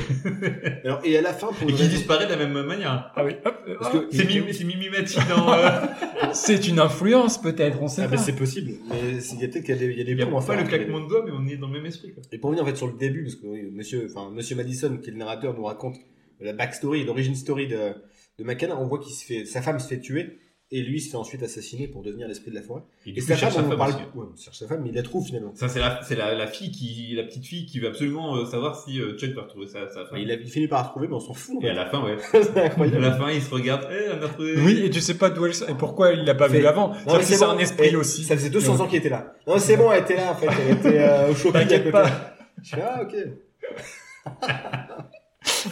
Ah, mais il y a, y a rien y qui a va. rien qui va. alors, le, le- moi, ça, ça, j'adore. J'adore dans les films quand, quand on nous fait euh, des bondieuseries comme là. Oh, voilà, le- la religion. Ah, euh, mais là, là, c'est au elle- centre, hein. Elle, est en train de prier Dieu de sauver la forêt. Avec le Elle, Amen. elle conclut son Amen et quand elle dit Amen, Chuck Norris apparaît. Et Déjà, c'est la figure de et- et Dieu double son et il Amen, dit ouais. Amen. Et ça, c'est. Ah, là, là, tu rigoles. là. Ah, Donc, mais là, le, mec, j'ai- le mec, c'est un chef amérindien, potentiellement pas catho, quoi. Et, Oui. euh, ouais. Ouais, on ne sait pas à quel. euh, Bah, il dit qu'il est amérindien non plus. amérindien, mais catholique. Ok. Mais toi, on fait n'importe quoi aussi. Pour moi, le, le meilleur acteur dans, dans ce film, c'est le bébé ours. Ah oui, c'est vrai ah qu'il fait il super bien. Il est très naturel. Voilà. Ouais, c'est pas un stock shot, hein, pour le coup. Non, pour le coup, il y a vraiment des scènes avec un. Il est trop mignon. tout. Ouais, ouais. Mais voilà, meilleur acteur. quand même. Voilà, c'est ça. Et à côté de ça, t'as Chuck Norris qui arrête quand même une tronçonneuse à main nue. Ah, ouais, c'est ça, la scène C'est c'est un mème. Ouais. Il y a des gifs là-dessus. Ah ouais, ça m'étonne pas, ouais. C'est, Bah ouais, ça, c'est en vogue. c'est, c'est, c'est- Euh, ouais, les scènes de combat un peu frustrantes. En fait, c'est vrai, c'est ça, c'est que il, il fait un coup, il est très stoïque, encore pire que Steven Seagal, j'ai l'impression. euh, Il fait, non, mais il participe pas trop. Enfin, il est juste là, il Ah, il, il joue pas, hein. il est joue pas pas, du tout dans là, un cadre d'acteur, il, est, il fait acte de Et- présence et il Ouais, met quelques coups de pied. Et on voit davantage Alors le que c'est son frère, que- donc du coup, il pourrait euh, s'impliquer un minimum, quoi. T'es- Tu t'embrouilles C'était rodé. Peut-être, sur son. Ouais, c'était mort, je vais pas pas dans faire ton film. Ouais. c'est quoi ton César de merde on Je suis pourrait- pas écolo, moi. Pourrait dire, C'est peut-être ça en fait qui le dérangeait. Oh non, mais les bûcherons, c'est mes potes. euh, Je peux pas faire ça, je peux pas leur faire ça. je soutiens les syndicats, qu'est-ce que tu racontes Ouais, on, est, on est vraiment, vraiment pas loin de ça, quoi. Après, on a rigolé. On peut. Ah, euh, ouais, j'ai hein. Voilà. rigolé Ouais. tout du long. C'est-à-dire que pas, il y a pas de tambour, il y a pas à un moment donné, allez, il s'arrête le film. Tu te fais un peu chier quand Ah, même moi, j'ai pas eu ça. Bah, le, le Là, ça met une demi-heure avant que tu revoies Chuck vraiment, ça, euh, qui apparaisse avec son histoire, qui il raconte. Voilà, puis après, euh, ouais, c'est, il y a quelques tatanes et les enfants, ils se la jouent Stand By Me, mais euh, leur son avec zéro talent et. Ah euh, oui, un peu Stand By Me. ouais. Ah ouais, non, c'est, c'est assez, il y a assez quand même horrible. un, un côté quand même. Ça tire vraiment sur le nanar. hein. Ah, mais c'est très très bête. Très, très... Et Bah puis, déjà, Il y a comment trop tu d'en- peux... il y a trop d'enfants pour, pour t'attacher parce que du coup, t'as du- Tu sais même plus qui est qui. Ouais, il y a que la... y a le, pivot, c'est, euh, c'est la gamine euh, ouais. qui joue un petit peu moins mal que les autres euh, quand même. Mais euh, et puis surtout, euh, ils sont là à dire faut pas couper les arbres et tout, c'est pas bien. Et puis ils construisent une cabane avec des planches. euh, Ouais, Oui, c'est vrai qu'à la fin, ils refont la cabane. Ils refont toute la cabane, ils ont besoin de planches. Donc, où ils vont chercher le bois finalement Et ils font même Hein. un parking pour leur, euh, pour leur cabane. Et ils rasent encore. euh, Ils goudronnent. Ils goudronnent Et ils sont fiers. Bah oui, parce qu'ils ont, ils ont des pick-up. Donc, Et Là, c'est Chuck Norris qui revient dans le film, c'est pour la suite. Faut, euh, Forest Warrior Destruction. Ouais, c'est Walker. Hein. J'adore le titre un du. Forest Warrior, destruction. Ah bah, au moins, ça serait raccord avec les vraies pensées de Chuck. Je vais pas lui prêter des intentions comme ça, mais a priori, moins, pas trop écolo quand même. Non, c'est, c'est assez. Moi aussi, si tu très nous écoutes, check. euh, Respect, c'est nul. C'est, c'est un très mauvais acteur. Il y a aucun film bien. très très mal. Il y a pas. Enfin, c'est pas qu'il il joue. Il, Ah, est là, quoi. Sidekicks, c'était pas mal ça. Avec Jonathan Landis, donc euh, de l'Histoire sans fin 2. C'était franchement bien. C'était un truc de karaté pour le coup. Donc là, euh, Bah, t'aurais dû nous le mettre. Ouais, mais Psychics, euh, j'y ai pensé après, en fait, dans la bande-annonce. Ah, ouais. euh, c'est mais c'est un téléfilm plus TF1, je me souviens plus sur TF1. C'était euh, avec tes Flying Dragon, ça vous dit rien?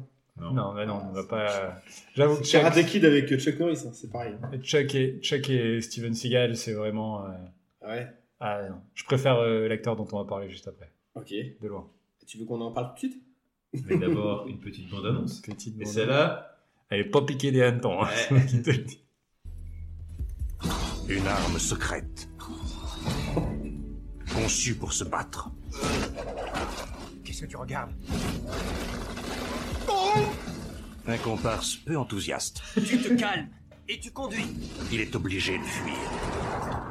Si tu veux jouer les mysthésies, moi j'ai pas la vocation de chauffer. Ferme-la La techno-cyber-énergie, on me l'a implantée dans le corps. Il y a une entreprise de Los Angeles qui est prête à me l'acheter 5 millions de Vous dollars. serez tenu pour responsable si nos concurrents américains achetaient notre bien. Toi, tu m'emmènes à Los Angeles et je te donne la moitié de l'argent.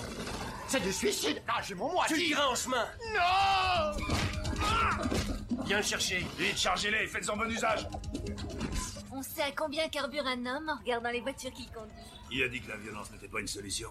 Ah Fonce Je fonce Mais c'est pas la batte mobile La journée sera tuante. On est tout près, là. Ah Et le prince charmant épouse la princesse à la fin du conte de fées Il est fortiche. Il est fort.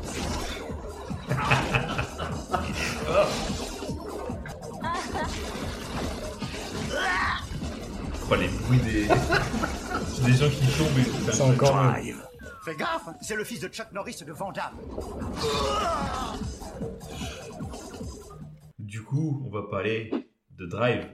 Alors Drive, le film sorti en 1997 est réalisé par Steve Wang. Malheureusement, le film n'a jamais pu sortir, n'est jamais sorti en salle, mais directement en, vidéo. Euh, réalisé donc par euh, Steve Wang, taïwanais d'origine, qui déménage avec sa famille à l'âge de 9 ans pour les États-Unis. Euh, biberonné aux émissions télévisées japonaises, euh, attention alors là je vais dire un mot japonais, Tokusatsu, Tokusatsu, bah alors. comme Ultraman ou Kam, Kamen Ride. Kamen Rider. Kamen oui, j'ai oublié le R. Ce sont des Super Sentai. Mais Tu peux laisser euh, un tokusatsu qui signifie effets spéciaux en japonais et dont le premier représentant est le film Godzilla, sorti en 1954. En gros, pour la faire simple, c'est des œuvres où tu t'as des mecs en collant euh, ou en costume Des qui se battent euh, contre des monstres géants. Le plus connu pour, euh, pour nous, ça serait euh, Power Rangers, pour faire, euh, pour faire simple. Le Megazord. Qui, qui est, qui est en fait une, euh, une réappropriation Ouais. euh, avec des acteurs américains euh, filmés en insert entre les scènes de combat. Mais voilà, c'est euh, pour que les gens voient à peu près. euh, Ouais, mais il y a des super euh, podcasts qui parlent très bien de ça. Ouais, euh, mieux que nous. mieux que nous. Euh, bref, comme Steve Wang est fan de ses émissions, il devient logiquement maquilleur et euh, concepteur de, créatures, travaillant à ses débuts avec des pointures comme euh, Stan Winston, maquilleur sur Alien, Jurassic Park ou The Thing, ou Rick Baker, maquilleur sur L'Exorciste ou Le Loup-garou de Londres. Donc avec des, bons parrains comme ça, il s'en sort plutôt pas mal. Du coup, il continue sa carrière dans les effets spéciaux, travaillant notamment pour Predator, Gremlins 2, La main qui tue, Ah. Ou le, mon film préféré quand j'étais gamin, euh, Godzilla de Roland Emmerich. C'est vraiment des, des goûts de, de qualité. C'était pas Indépendance Day? On, les- on les brouille l'esprit depuis. Ou d'Indépendance Day aussi, j'adorais ce film. Daylight, c'est pas Daylight plutôt Ah aussi, Daylight, ah, trop de bons films. Euh, parallèlement à cette carrière dans les effets spéciaux, euh, Steve Wang réalise aussi des films, euh, notamment son adaptation du manga euh, Guiver euh, en 1994, insti- intitulé pardon, Guiver Dark Hero, et en 1997 qui sortira le film dont on parle aujourd'hui, Drive. Euh, avec son frère euh, Michael, ils écrivent, produisent et réalisent sous le nom des Wang Brothers. Ils réalisent surtout des publicités et en 2008, ils sont embauchés pour travailler sur euh, Kamen Rider, là j'ai pas oublié le R, euh, Dragon Knight. Là c'est l'histoire d'un d'un mec en costume qui se balade à moto. Et pour ceux que ça intéresse, il y a un film qui vient de sortir sur Amazon Prime. Sur Euh, Dragon Knight ouais, Sur cette franchise de Kamen Rider. Un Kamen Rider, bah, ils ont, il y a une série Amazon aussi qui s'appelle Amazon Rider, qui est une émanation des Kamen Rider euh, plus Et modernes. bon, Voilà, ça vaut ce que ça vaut. Euh, donc retour à notre film d'aujourd'hui, Drive, avec au casting euh, James Saburo Shigeta, que l'on a déjà vu dans Die Hard, c'est celui qui se fait exploser la tête par Hans Gruber. C'est le- Ok. euh, Oui, d'accord. Oui, oui, oui. Ouais, bien sûr. Qui joue le patron là. qui joue le patron, ouais. Euh, Nakatomi Nakatomi Patin. Ouais. Euh, John People Ferguson, qu'on retrouvera aussi dans Drive, mais celui avec euh, Ryan Gosling. C'est vrai quand même, dans sa carrière, il a fait Il Drive. fait Drive. Drive. Après, attention, Drive, c'est le titre euh, pour la France, je crois. Non, c'est Drive. C'est pas Fugue en anglais? Ouais, c'est en anglais, c'est Fugue. Ah ouais? Euh, de- Du film qu'on on parle ce soir. Ah oui, de ce Drive. Oui, de Ouais. ce- C'est vrai que Drive euh, avec Ryan Gosling qui est inspiré de, De- Driver. de Driver. Euh, dont Ouais. on. Drive, Drive-In. on, on Driver, on aurait pu faire Drive, Driver, Driven. Voilà, des- presque des verbes irréguliers, quoi. Presque. Pas loin du truc. Mais Driven, c'était vraiment, vraiment compliqué. Euh, on retrouve aussi euh, Kazim euh, Hardison euh, ou encore Brittany Murphy qu'on a déjà, dont on a déjà parlé dans 8 Miles. Euh, mais surtout notre personnage, parce qu'on a eu du Christophe Lambert, on a eu du Chuck Norris, et là on a du Marc Dacascos. Alors Marc Dacascos qui maîtrise 8 arts martiaux différents, en passant du Kung Fu à la capoeira, à la capoeira, pardon. Du Kung Fu du Kung Fu, la- Kung Fu du Kung Fu à la capoeira, à la capoeira, C'est pas facile. Et également de la gymnastique. Voilà. Ouais, et il, fait, il fait la cuisine aussi. Ouais. Ce qui est vrai. Parce qu'il présente Iron Chef. Ah oui, c'est vrai, oui. Euh, son rôle le plus connu est certainement celui dans Le Pacte des loups. Pour, euh, Pour le- nous, en France, pour ouais, le grand public. vrai. Euh, mais il est aussi le héros du film Double Dragon. Bah Euh, il a joué aux côtés de Marlon Brando dans L'île du Docteur Moreau et s'est aussi mis des tatanes plus récemment à, Keanu Reeves dans John Wick. Ah ouais, grand classique. Et il est aussi euh, acteur principal de I Am Omega, qui est la version Asylum de I Am Legend euh, avec Will Smith. Bon, bon, malheureusement, sa carrière se, se, cantonnera souvent à des directs tout vidéo. Euh, les cascades du film sont réalisées par Koichi Sakamoto, cascadeur d'origine japonaise, euh, personnage qui est personne qui est surtout connu pour son travail dans les coordinations de. pour- il est surtout connu pour son travail de coordinateur de combat et réalisateur des euh, beaucoup d'épisodes de Power Rangers. Du coup, Power donc plutôt des. Parce que c'est les Zoo Rangers euh, au Japon. Mais du coup là, je pense que Ouais, de la version japonaise ouais. de.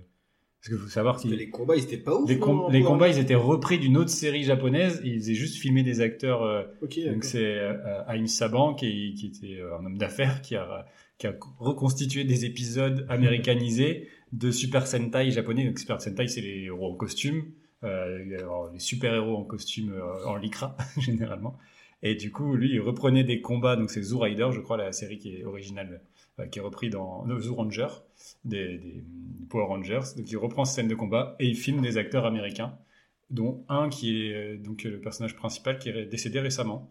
Euh, je ne sais plus le nom de cet acteur qui Oui, jouait. j'ai- vu passer ça parce que j'ai une alerte hein, pour les acteurs, Ça, acteurs acteur Power. Rangers dead. Voilà, Euh, euh, donc c'est aussi un hommage euh, à, à l'acteur principal des, des Power Rangers. euh. Un épisode bien hommage du coup. euh, Oui, bah oui, oui, oui, oui, c'est vrai. Marc Dacascos lui a rendu hommage d'ailleurs euh, sur son, parce que je suis Marc Dacascos sur Instagram et euh, c'est comme ça que je l'ai vu parce que il lui a rendu. C'était. Jason David Frank C'est ça, qui jouait le personnage de.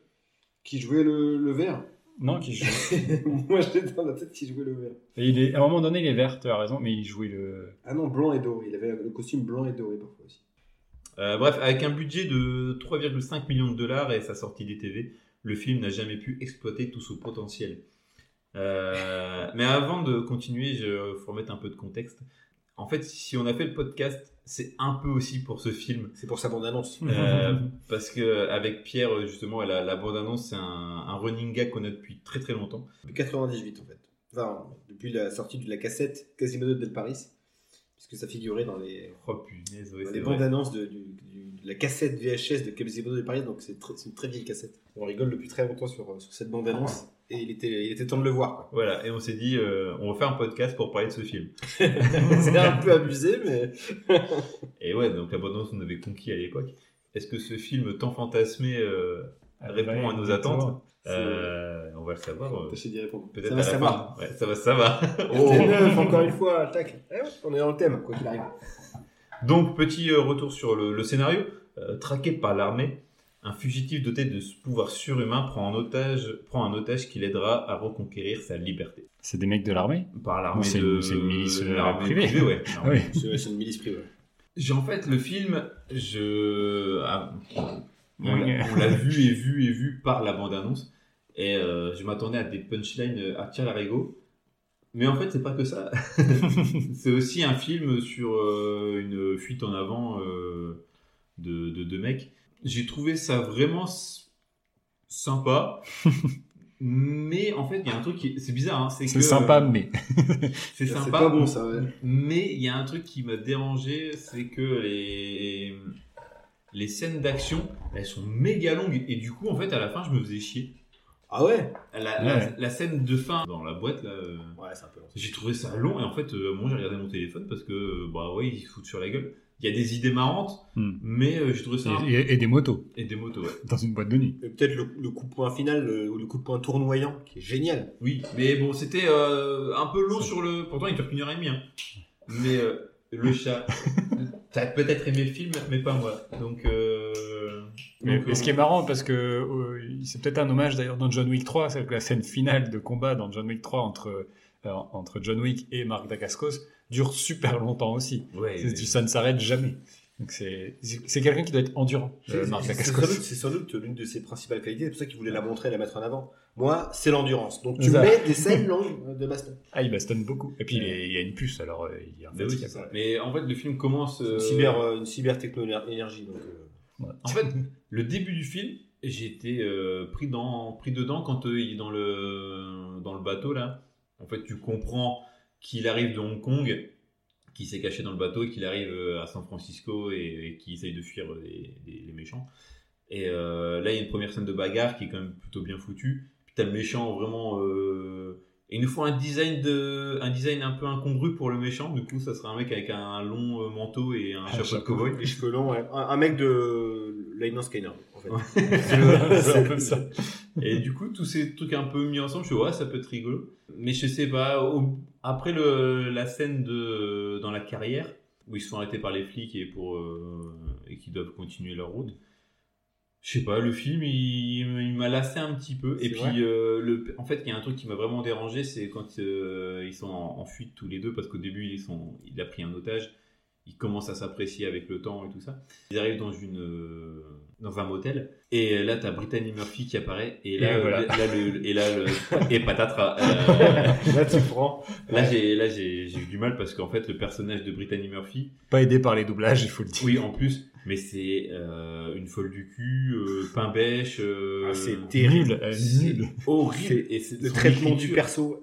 le traitement et Ah, c'est je- horrible et en fait le film a commencé à me perdre à ce niveau à ce moment là quoi et ça plus les scènes de, de baston euh, qui sont à Mm. rallonge euh, bon Bah, tu l'as dit en fait, et c'est vrai que ça se ressent énormément dans le film. C'est très très influencé par le, le tokusatsu et le super sentai justement. Et tu le vois dans le quand dans les les, les pirouettes qu'ils font euh, Oui. dans les scènes de combat, comme dans les effectivement, tu regardes un épisode de Power Rangers, c'est les mecs ils volent en l'air, ils font des saltos. Et lui, il en fait quand même pas mal, euh, Dacascos.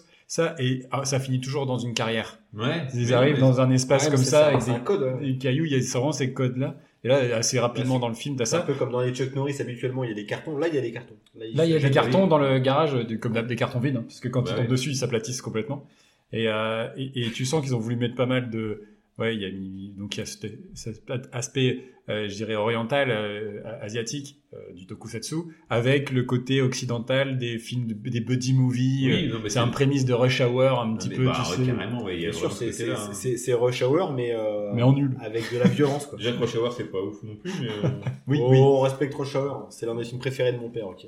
Bah, T'entends, papa, ce qu'ils disent de Rush Hour Non, mais euh, ouais, j'ai j'ai été un peu déçu au final. Et puis, il faut dire que le la- la- l'acting de Kadem euh, Hardison. C'est pas euh, lui qui m'a dérangé. Ah, moi, c'est Marc Dacascos qui joue pas. Oh, il est, Ouais, Marc Dacascos, quoi. Il a l'air bête. Il a l'air juste bête. non, mais il a un ouais. air sympathique. Oui, Non, il est il sympa, fait- mais bête un peu. Oui. Vrai, je te À un moment ça. donné, le personnage de Kadim, il va voir son ex, enfin sa copine avec qui ils sont un peu en froid parce qu'elle est avec un autre mec, donc ils sont séparés, mais bon. Oui, mais. Il fait, je, enfin l'autre Marc Dacascos qui fait, je hais ce type. Ah oui, Mais c'est censé être un passage marrant. Ah mais c'est pas marrant, Bah si, parce que Tu fais, il le connaît pas. il se dit, connaissent même pas. Je hais ce type. Et il le redit à la fin. Ah, c'est Steve, je hais ce type. Ça moi, ça m'a fait rire. Ah, C'est le doublage qui, est- qui, est- qui est pas signifiant parce Après, que, euh, sauf que après, c'est juste euh, un gars teubé. Ouais. Je, je rigole Si, facilement. si j'avais quand même des points positifs, euh, je trouve que c'est des trois films qu'on ait vus. Je trouve que c'est celui qui a la plus belle proposition en termes de, de cinéma. Mise en scène. Pour, euh, ouais, de mise en scène, ouais. Il y a, il y a Là, quand même pour des, des euh, semi-plans séquences ou des choses comme Il y, a, ça. il y a vraiment des idées Ouais. pour les bastons euh, que tu vois C'est dans John l'influence Wick, tu c'est- vois. c'est d'une fluidité, c'est-à-dire Ouais. que là, c'est pas que t'es comme un salaud. Je regardais souvent, c'est T'es sur des enchaînements. pas comme deux, deux plans, deux plans. Tu sais, contre 8 sur des Taken.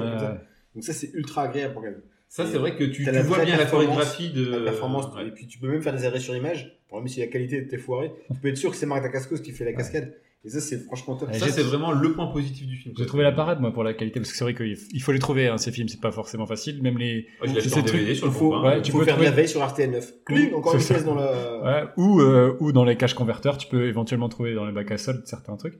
Mais là, il est, il est dispo gratuitement sur YouTube. Ouais, ouais. Alors la VF, la qualité d'image est dégueulasse.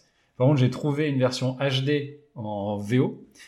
Du coup, j'ai mis les deux images côte à côte. Ah, Je mis les ai mis en même temps, j'ai coupé le son d'un Ah, côté, tu Ah, le truc. Ah ouais, non mais il fallait être précis et ça marchait nickel. Du coup, la qualité, était, la qualité était belle. Bah, écoute, c'est dispo légalement euh, pour le coup. Mais du coup, parce qu'au début, je regardais un peu sur la version euh, VF qui est assez dégueulasse.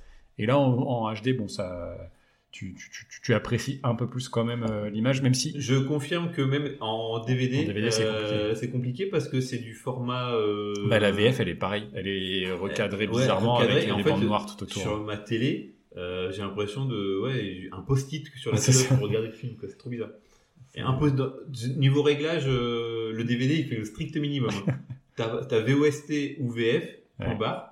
Bande annonce. Euh, bande annonce. Photo. Ah si, t'avais une interview de Dacascos que j'ai pas. Ah, quand même, bah, pas pris le temps de regarder. Il dit quoi Il doit dire. euh, Salut, c'est. Marc. Salut, c'est Marc Dacascos. Alors j'ai bien rigolé dans ce film. Terminé, terminé. J'ai pris deux trois coups, mais c'était marrant. Mais en revanche, ouais, j'ai bien rigolé dans ce film. Pour le coup, euh, la rigolade est, La, la, V- VF fait, euh, fait office de. Ah, Ah bah, on a entendu des, des, des meilleurs moments peut-être dans la bande annonce tout Pas à la l'heure. mobile. Ouais, c'est, alors, pas- très évidemment, on est toujours dans des clichés un peu racistes. Oh non. racistes sur, euh, sur celui-ci. Il y a quand même des phrases du méchant qui sont incroyables. Après, c'est le méchant, donc il balance des phrases. Gardez vos punchlines. Voilà, ça, ça- Gardez vos punchlines. ça, peut nous servir. Ça peut servir après. Bien joué. euh, non, les, les punchlines sont extraordinaires. On en reparlera après, mais ça, j'ai trouvé que c'était la grande force du film. Et ça permet, ça me permet de rythmer le film parce que il y en a, c'est bien réparti, c'est saupoudré tout le long du film. Mais Et pour le coup, ça m'a tenu en éveil. Même si je trouve qu'en effet, la scène dans le bar l'Apollo, avec la fameuse fusée là, un peu longue, mais les scènes de combat, je trouve ça génial. Dans le motel, le fait que tout explose, bah, c'est euh, Ouais. incroyable. L'autre qui sort euh, le, le lance-roquette euh, parce en a marre. Qu'au début, Brittany. Brittany Murphy dans ce motel, il y a la voiture de son papa. Donc d'abord, elle veut pas qu'on qu'on Un- casse la voiture de son un papa. beau qui, hot rod. qui est le propriétaire hein, de, du motel. Le motel Ouais. finit par exploser la voiture aussi. Et puis il se barre en disant bon allez ciao. euh, On va reconstruire. Hein. Tu restes là. Hein. Et, et ce personnage n'existe plus du coup. Non, mais à Ah, un moment, il lui dit attends. Tu restes là. Elle reste dans le bar. Ok, salut, continuez votre chemin. Elle ne sert à rien. Elle dit. Hé, j'ai j'ai eu une entrée pour aller en boîte. Bah, toi, tu vas rester là et nous, on va y aller. Pourquoi? Ouais, c'est Pourquoi? quoi? Et, et puis les méchants, les méchants savent du coup qui est là et viennent avec des motos dans la boîte de nuit. Et il y a des juste pour mettre des combats à moto. Et puis il y a le Ah, c'est du coup Parce que les euh, Kamen Rider ont des motos. C'est peut-être pour ça. mais, euh, ouais peut-être. euh, Marc Dacascos qui est donc Toby Wong, il a une puce euh, cybernétique implantée dans le corps. Ça, c'est c'est très 90-2000, ça, les, Ouais. les termes comme ça, Ouais. cyber, énergie, tout ça. Connais la cybertechno-énergie No.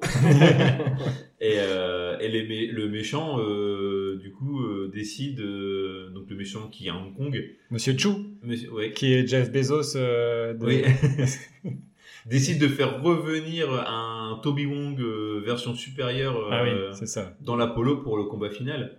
Il a upgradé, il en a, Il a est là ouais. que pour ça. ouais. Et ils le mettent en puissance maximum.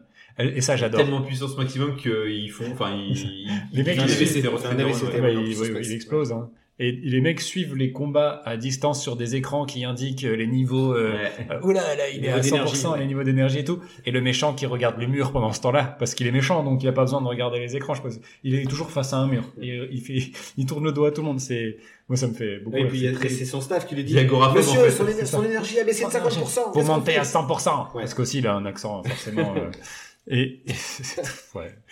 Mais c'est assez marrant. Après, franchement, les scènes de combat sont cool. Il y a vraiment des Longue, mais mais il y a des coups euh, qui sont bien portés. Il y a, à un moment, il y a une scène très drôle où il, il met des chaussures sur ses mains pour Oui, mettre des bien ça. Et c'est assez rigolo. Et d'ailleurs, c'est un peu une technique qui est utilisée parfois dans les scènes de combat par les cascadeurs quand ils veulent asséner des, des coups de pied euh, au visage. Ils mettent les, les chaussures euh, sur, sur les mains pour que ce soit moins dangereux pour les cascadeurs. Donc c'est, tu vois, c'est c'est une inception dans le dans le truc. euh, Au début, je me suis dit, qu'est-ce qu'il fait encore là il, est, il est déjà assez ridicule comme ça. Et C'est ça. il, arrive très facilement à retirer les chaussures du type. hein. Ouais. Euh, Ah oui, incroyable cette prise. Avec d'un couteau. euh. Mais euh, non, faut savoir que pour le coup, Marc Dacascos, c'est vraiment une belle carte de visite aussi pour dire euh, je sais bien me battre. quoi. C'est quand même un bel artiste martial, euh, quoi qu'on en dise. Et ça, c'est cool. Quand- Alors, il se bat avec un mec menotté avec lui. Ouais. Euh, il se bat avec des pompes. Euh, Non, non, se il bat, fait. Il y a du, il y a du Marc Dacascos porn. euh, Ouais, si- non, c'est ça. si vous vous aimez la bagarre, euh, faut y aller, hein, Ouais. parce que ça Il y, a, envoie du steak. il y a facile, voilà, 4-5 scènes de, de bagarre ultra longues, donc euh, là-dessus on se régale. Ouais. Après, c'est marrant, c'est que tu vois donc Steve Parce Wong- qu'on aime bien la maillotche dans le film le plus, faut le dire aussi. On l'a jamais assez dit. mais- Steve Wong, qui est donc, euh, comme je disais tout à l'heure, euh, fan de tout ce qui est euh, truc de monstres et tout ça, Mm. Euh, elle regarde souvent une, émission euh, avec une grenouille aussi. Une grenouille euh, présidente des États-Unis. C'est c'est marrant parce qu'il s'attarde vraiment sur ça. Je pense qu'il y a vraiment un côté hommage où euh, Ouais. il- Il regardez ça. Je fais ça aussi dans Bah, c'est c'est son, son film précédent, dont on parlera peut-être un jour aussi, qui, qui est, qui est très porté sur là-dessus, sur le latex en fait, quelque part, sur, sur Et- ces monstres créés. Euh, vraiment, ouais. tu sens euh, qu'il voulait, en- il voulait vraiment en mettre dans son film. Et du coup, ces scènes-là, où euh, tu vois le, la série qui passe à la télé, il y a vraiment, euh, une, vraiment une mise en avant sur ces trucs-là. C'est pour dire, je, je suis aussi ça, hein, je fais pas que de la Ouais. baston. Comme, Mais, comme, euh, comme si il se dédouanait, il se- il s'excusait d'avoir fait Drive. Non, attendez, Ouais. ça c'est une connerie ça. Et regardez plutôt ce que j'ai fait avant. Mais voilà, j'étais un peu déçu au final, c'est que l'histoire est vraiment nulle. C'est un mec qui doit aller de San Francisco à Los Angeles et qui prend un mec en otage et ils deviennent potes. Tous les Attends. personnages euh, à Si, côté sont. Ils euh, deviennent potes, mais à quel prix En gros, il, va, il propose de partager la, la Ah oui, somme. c'est- ouais, ils deviennent potes parce que pour 5 la thune. millions, Ouais. 5 millions de dollars. quoi. Oui, mais ouais. Un peu intéressé quand même de la part de notre ami pas Kadim. Donc euh, voilà. Je... Euh, on t'a pas parlé de la musique qui est absolument dégueulasse par contre. Voilà, on l'a entendu dans la première, électro, euh, tout, euh, techno, euh, euh, dance, euh, Eurodance, euh, Eurodance, à l'époque, euh, euh, 120 c'est un- p- ouais, 200 c'est un peu ppm. post Mortal Kombat. C'est un peu ce que j'écoute, donc ça va, ça va pas. ça va pas Corona, Ice MC, tout ça. Thunderstorm. Thunderdome, tu veux dire. Ça, c'était du hardcore, c'était encore, c'était plus violent. Non, non, là, t'es plus sur du, effectivement, du Too Unlimited. euh, ouais, tu sais, tu chantais No, no, no. On est, on est carrément là-dedans. Bah, c'est la, la cyber technomusique quoi. c'est ça, c'est un peu ça, c'est ça.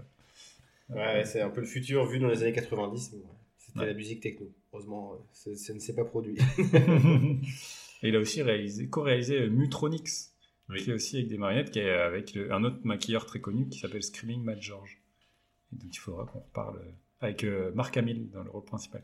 Et des monstres, on dirait des gremlins.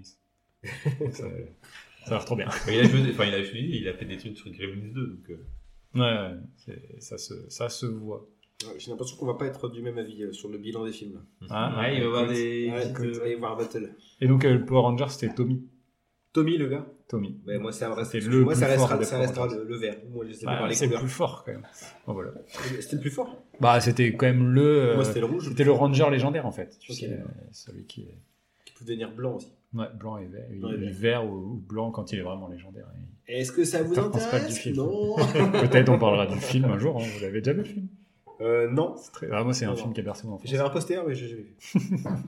On va comprendre. Bref, c'est pas le sujet. Euh, il faut les départager. Let's get ready to Alors, c'est l'heure de les départager. Euh, commençons peut-être par le, le scénario. Quel scénario vous a le plus plu? Parce que là, il y a des scénarios malins hein, dans les trois qu'on a pris. Ouais. Très bien écrit.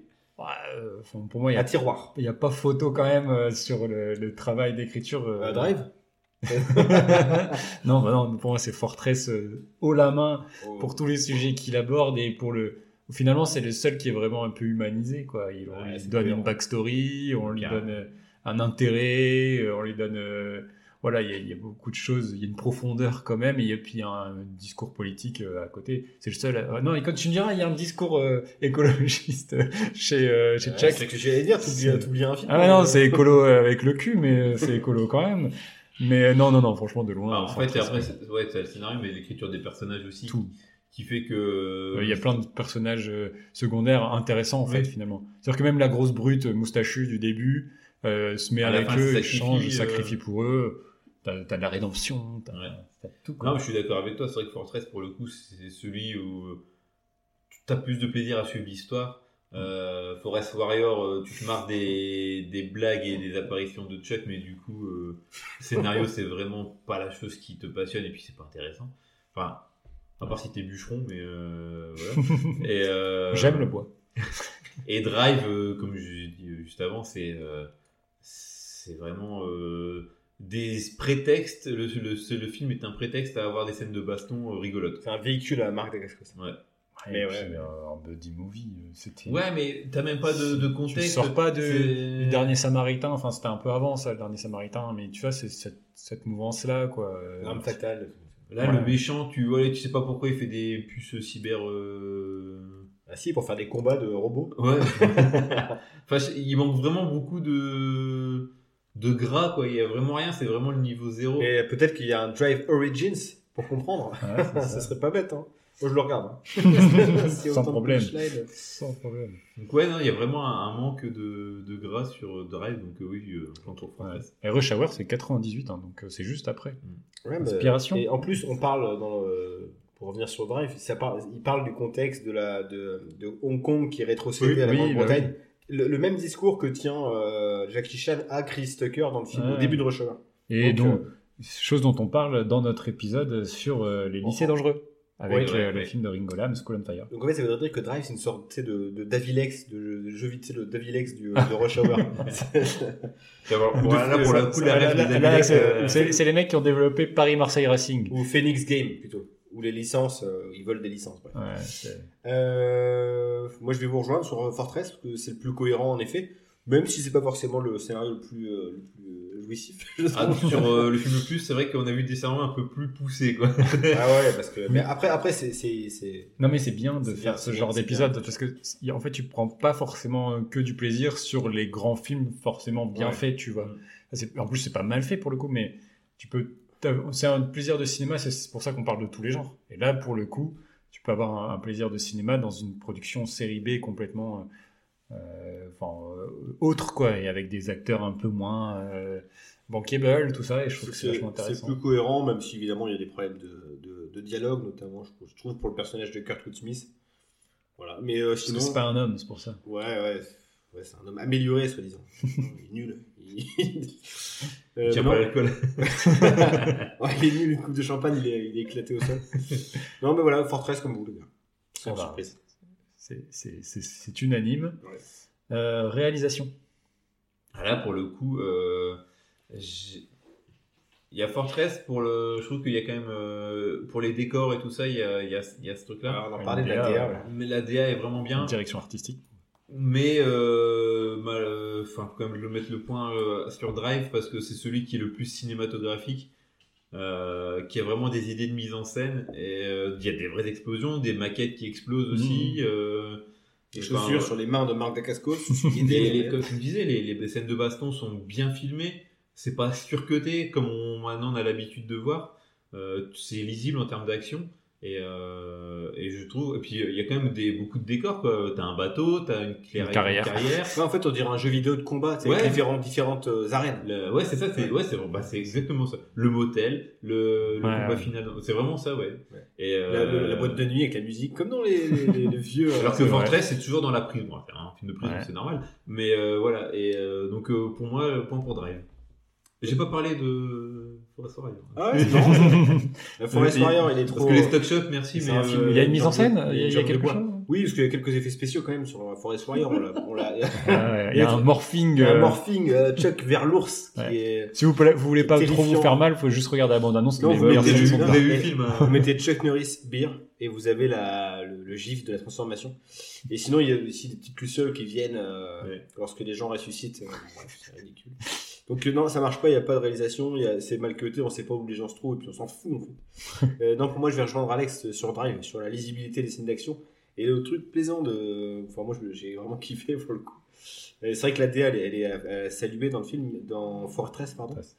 Mais euh, je sais pas, Drive, j'ai trouvé que c'était... euh, je sais pas, c'était uniforme, il y avait un truc... euh, Tu sens qu'il y a vraiment un mec derrière la caméra qui a envie de faire un, il a envie de s'amuser aussi. film de quoi. combat. tu Il sait- sens qu'il- s'amuse. Il est conscient qu'il fait pas... Il est, il est pas en train de concourir pour les Oscars, il est bien au courant de ça. Non, mais il a envie de faire bien filmer les scènes d'action et il sait que là-dedans il est, il est efficace.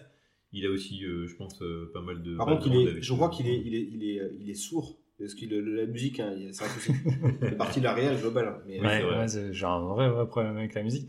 Et l'aspect, malgré tout, même si je, je- j'entends vos arguments et je suis d'accord avec vous, parce que ça reste euh, assez dynamique et, et drôle euh, et euh, assez. Bon, je sens une pointe de mépris. non, non, non, mais, c'est- mais non, mais je trouve par contre que ça a quand même une vraie facture télévisuelle malgré tout. Oui, oui, c'est la photo est assez moche, la musique elle est horrible, euh, mais euh, il y a beaucoup beaucoup d'idées. Mais euh, je trouve que des trois, c'est Fortress qui ressemble le plus à un film en fait. Oui, non, t'as Tu raison. vois, un film de Sur- cinéma. Sur la beauté, la lumière et tout. c'est- Ouais, c'est- il y a du travail. Et il y a plus d'argent. Pourtant, c'est le... ouais, mais il est plus vieux. Ouais. qu'il a, il a 5 ans de moins que, que Drive.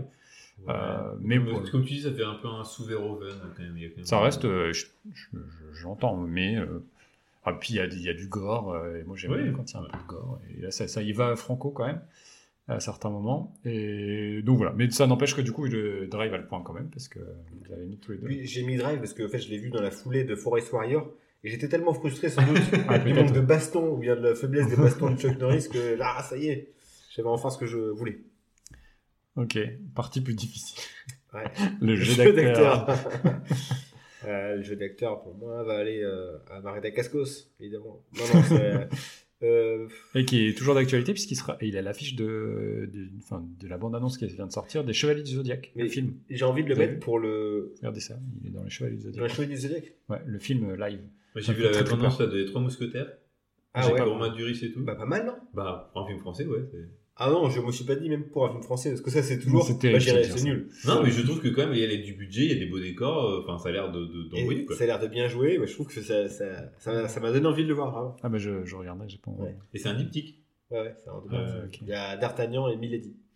Vous avez regardé Indiana Jones euh, 5, euh, le bande-annonce? Ah, il y a une bonne annonce Ouais. Non, j'ai pas Euh, oui, euh, oui, avec le de-aging où euh, il redevient jeune. Harrison Ford. Ce qui est des fois bien fait, des fois un peu. euh, Il y en a des bandes annonces qui sont mais- sorties. euh, Ouais. j'aime- ça fait un peu peur ce genre de truc. Tr- Transformers 7 avec des animaux robots maintenant. Ouais, Et Cocaine Beer. C'est un Ah ours, qui, euh, gobe euh, une grosse cargaison de cocaïne et C'est qui une devient histoire complètement dingue. C'est une histoire vraie. Excellent. Ça a l'air ouf. Voilà. Ah, voilà. Euh, du coup, non, le jeu d'acteur. Jeu jeu d'acteur, c'est très On- difficile. Comment on que- fuit, on fuit le, Ah ouais, le la- choix. mais en fait, le, je vais commencer parce que le, le Fortress, j'ai un problème, c'est que je les trouve nuls tous aussi. C'est-à-dire que Kurt Smith, je trouve vraiment mauvais. Euh, Christophe Lambert, malheureusement, là, je trouve qu'il est, il est sur la pente descendante et puis il fait des têtes bizarres. Enfin, j'arrive pas à m'attacher au perso. Le, le geek avec les cheveux longs et ses lunettes là aussi. Ah, Jeffrey euh, Combs, moi j'adore. Oh là là, Oh là là, doublage. Moi j'adore.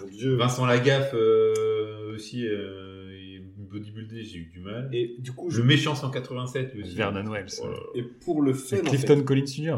ouais, à la rigueur, c'est le seul qui sort du lot. Mais pour Si, le fun, euh, Lincoln euh, Kilpatrick, celui qui joue Abraham, le- l'homme de, enfin, qui fait le ménage chez euh, le directeur. Oh, il est un peu. euh, Que- bon, il est sympa. Enfin, pour, pour le fun que on m'a apporté les persos, on m'a apporté les persos de Drive. Euh, en fait, c'est un truc collectif. Tu vois. C'est le méchant. Le méchant, c'est punchline incroyable. Le méchant, il est incroyable, je trouve. Vraiment, vraiment il est un très bon Tu sais qui me fait penser le méchant? Maxime Demel, un copain. Oui. Dans Fromagette. oui, c'est ça. Voilà, là on a perdu tout le monde. Ouais, un- je suis méchant. Mais il y a vraiment ce côté-là. C'était un film qu'on avait fait. euh, on, a perdu les bandes. Tant mieux. Et euh, ouais, en fait, donc ils sont, ils sont c'est un petit, un petit, un petit peu ridicule, mais les punchlines sont superbes. Euh, les personnages de Brittany Murphy, même si c'est complètement lunaire. Non, elle est bah- horrible. bah, c'est que c'est. Non, mais euh, enfin, la pauvre, je veux dire, elle, elle est décédée très très jeune, cette fille. Ouais, J'avais les yeux Elle écartés. est contente. elle n'est est pas assez- passée à côté d'une carrière, je crois, hein, parce que malheureusement, Même elle le gars dans 8 Miles aussi, elle a ce rôle aussi un peu de folle du cul et tout. Ah, mais les gars, je euh, peux pas le mettre non plus à Forest Warrior. Quoique. Moi j'ai dit, hein, il y a euh, l'ours qui jouait très bien. hein. Pour moi, de, de trois films, c'est lui qui C'est vrai, joue. non, t'as la gamine qui joue bien, t'as raison. Je sais- Non, mais euh, ça sert aussi à ça de débattre. Euh, Non.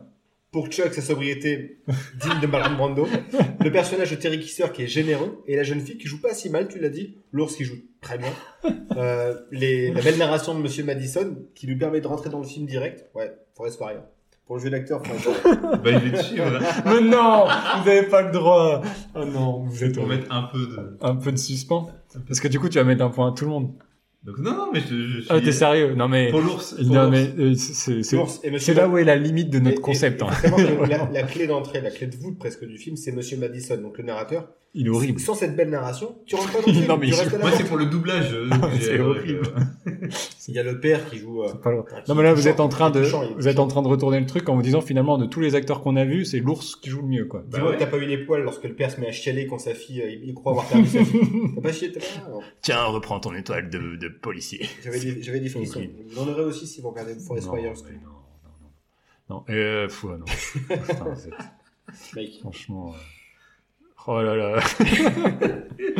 non. Est-ce que tu bah veux non. vraiment donner à Fortress? Bah, je vais le donner à Fortress. Moi, je, Brittany Murphy, moi, elle m'a saoulé, elle m'a tué tout le film. Je trouve que le Ok, ok. sidekick de Marc Dacascos, Forest Fires. horrible. Marc Dacascos, il est, il est gentil, mais euh, Il est un peu bené. Hein. il, joue, est bête. il joue, ouais, Il se bat bien, platement. c'est- Je suis d'accord que le méchant, il est marrant, mais il est pas, euh, Très marrant, il y a des.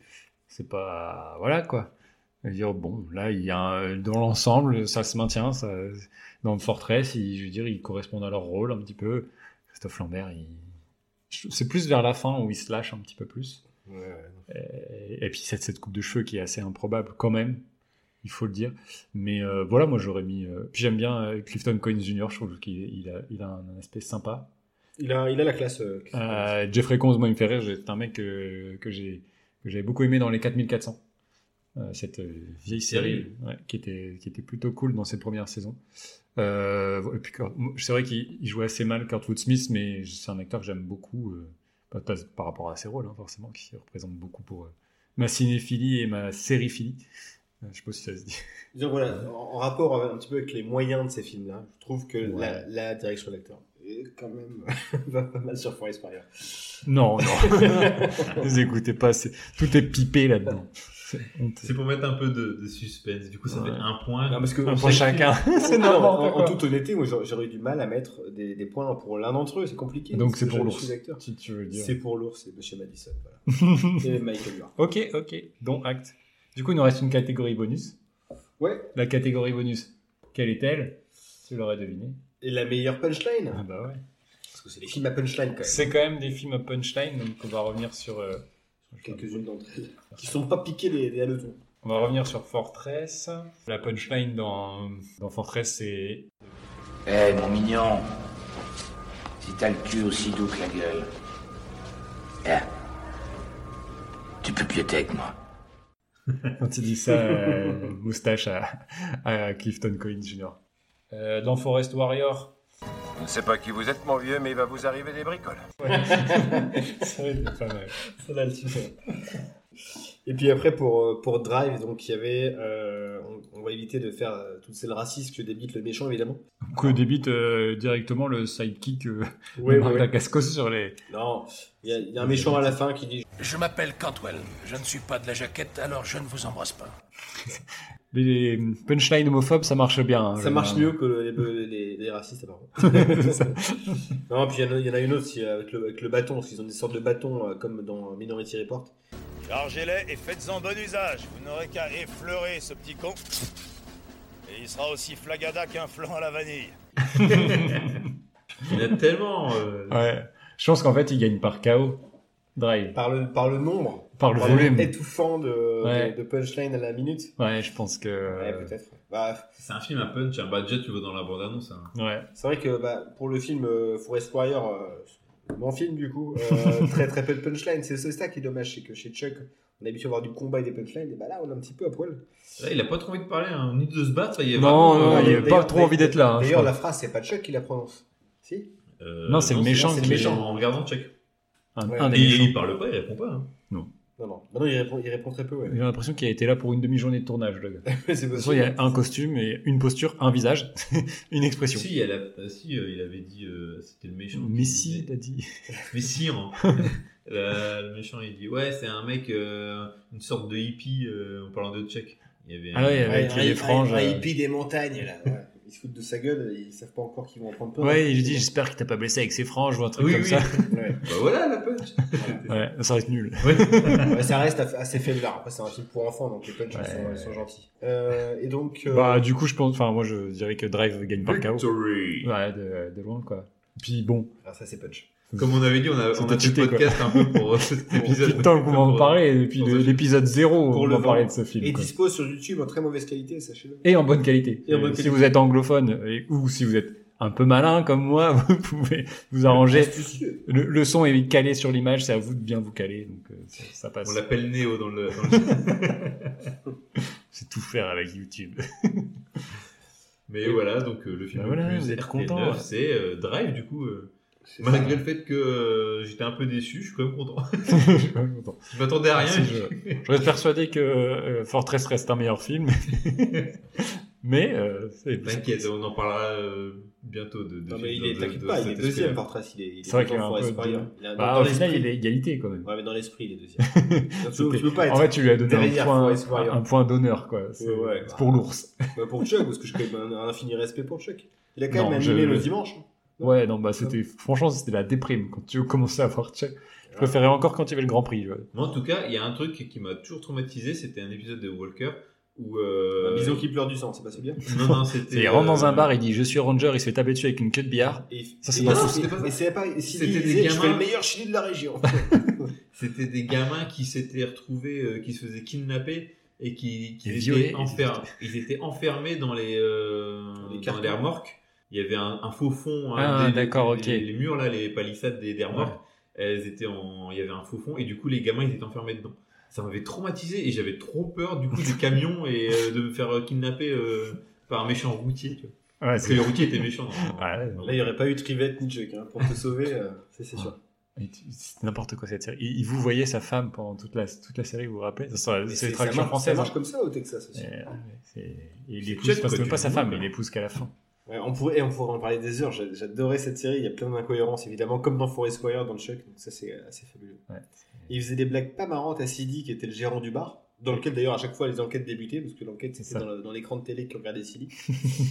Et une fois, il, fait- il fait semblant de commander. Enfin, Sidi commande beaucoup de beaucoup de- d'alcool pour une fête que prétendent organiser Chuck et Trivette. Et au final, ils viennent pas à la fête. Donc il a acheté pour 100 000 balles de, de tease. et eux, ils sont dans le bar d'à côté. Et ils font Ouais, salut Sidi C'est très très énervant. Tu peux rien lui dire, Chuck, évidemment, parce que sinon il va te, va un, un rotatif. quoi. Ah là là. Voilà. Non, mais c'était fun. C'était très fun. On peut dégrader. On vous invite quand même à regarder les films euh, Oui, ou les, avec- les bandes annonces. Pour, euh, Ouais, déjà. Déjà pour ouvrir une première, une première Ouais. approche, première idée. Mais pour un samedi soir, euh, entre copains. Sachez que Forest c'est un peu trompeur la bande-annonce. Oui, oui, oui, oui, sachez-le. C'est un peu du vol. Euh, voilà, l'épisode s'achève. On... Pour ceux qui, qui Pour les veulent, plus courageux. pour les plus courageux d'entre vous, on va passer au reco.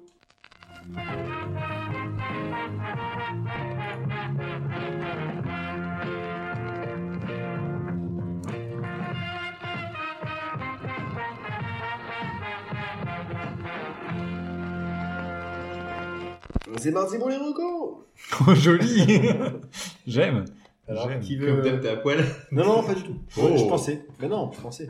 J'étais à, j'étais à, à la capitale et j'ai été à la cinémathèque. Ah, c'est la à fête, celle-là. J'étais à la cinémathèque à, à Paris euh, pour euh, bah déjà parce que je, je ne l'avais jamais visité pour l'expo permanente donc qui met euh, en avant du coup la, la création du cinéma d'abord par les lumières et surtout par, par Georges Méliès. Il y a énormément d'objets à ce sujet donc Méliès hein, qui a le premier a, a mis de la mise en scène du coup et qui a Des effets spéciaux. des effets spéciaux, qui a, qui a, qui a créé du montage. euh, voilà, c'est- assez fabuleux. Si vous avez des enfants, c'est génial de le faire avec, puisqu'il y a pas mal, euh, pas mal d'objets qu'on peut manipuler sans, euh, sans souci. Euh, bah, les, les- les premiers, les premiers essais du cinématographe, euh, on peut soi-même l'actionner, par exemple, voir comment ça fonctionne. C'est un petit peu technique par instant, mais c'est vraiment fascinant. Ça dure pas très longtemps. Et en même moment, il y avait une exposition sur l'espionnage, donc espionnage et cinéma, donc qui retraçait du coup bah, les liens entre, simplement entre l'histoire et puis le, et puis le cinéma. Donc euh, on passe de, par Mata Hari, euh, la Stasi, euh, les- l'espionnage en URSS, évidemment les films, les films de, de 007, les parodies avec OSS. Mm. Tout y passe, donc il y a aussi bien des objets filmiques que l'histoire de ce genre à, à part entière. Et donc vraiment, je vous invite à aller la voir, c'est jusqu'en mai 2023 à la Cinémathèque. Voilà. Billet d'entrée, je crois que c'est une quinzaine d'euros. Oh, c'était culturel en plus. Ouais, c'est beau. bravo. Sorry les gars, les bébés, là, vous allez regarder- parler de quoi De jeux vidéo? Lui, oui, je pense. Ouais. Ah, mais les cadeaux. Ouais. Euh, non, moi je vais. J'étais un peu à poil quand même, mais je suis en train de regarder. Alors c'est un peu, euh, c'est pas, c'est pas super super frais, mais un peu quand même.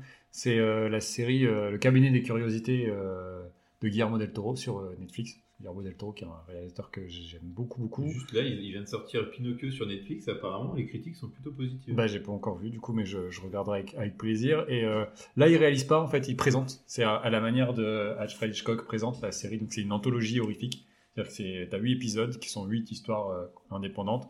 Pas mal d'adaptations de, euh, de H.P. Lovecraft, encore une fois, dont on parlait euh, tout à l'heure, avec des réalisateurs qu'il est allé chercher, qui sont un peu soit des, réalisateurs qui, euh, sur le retour, ou, ou des, des, des- jeunes talents. Euh, Il y a Vincenzo Natali, donc c'est réalisateur de, de Cube, euh, notamment, on l'a connu euh, là- là-dessus, qui a plein de trucs euh, vraiment sympas. Euh, Jennifer Kent, euh, Annalili Amirpour, que j'aime beaucoup moins, qui a fait des films pour Netflix.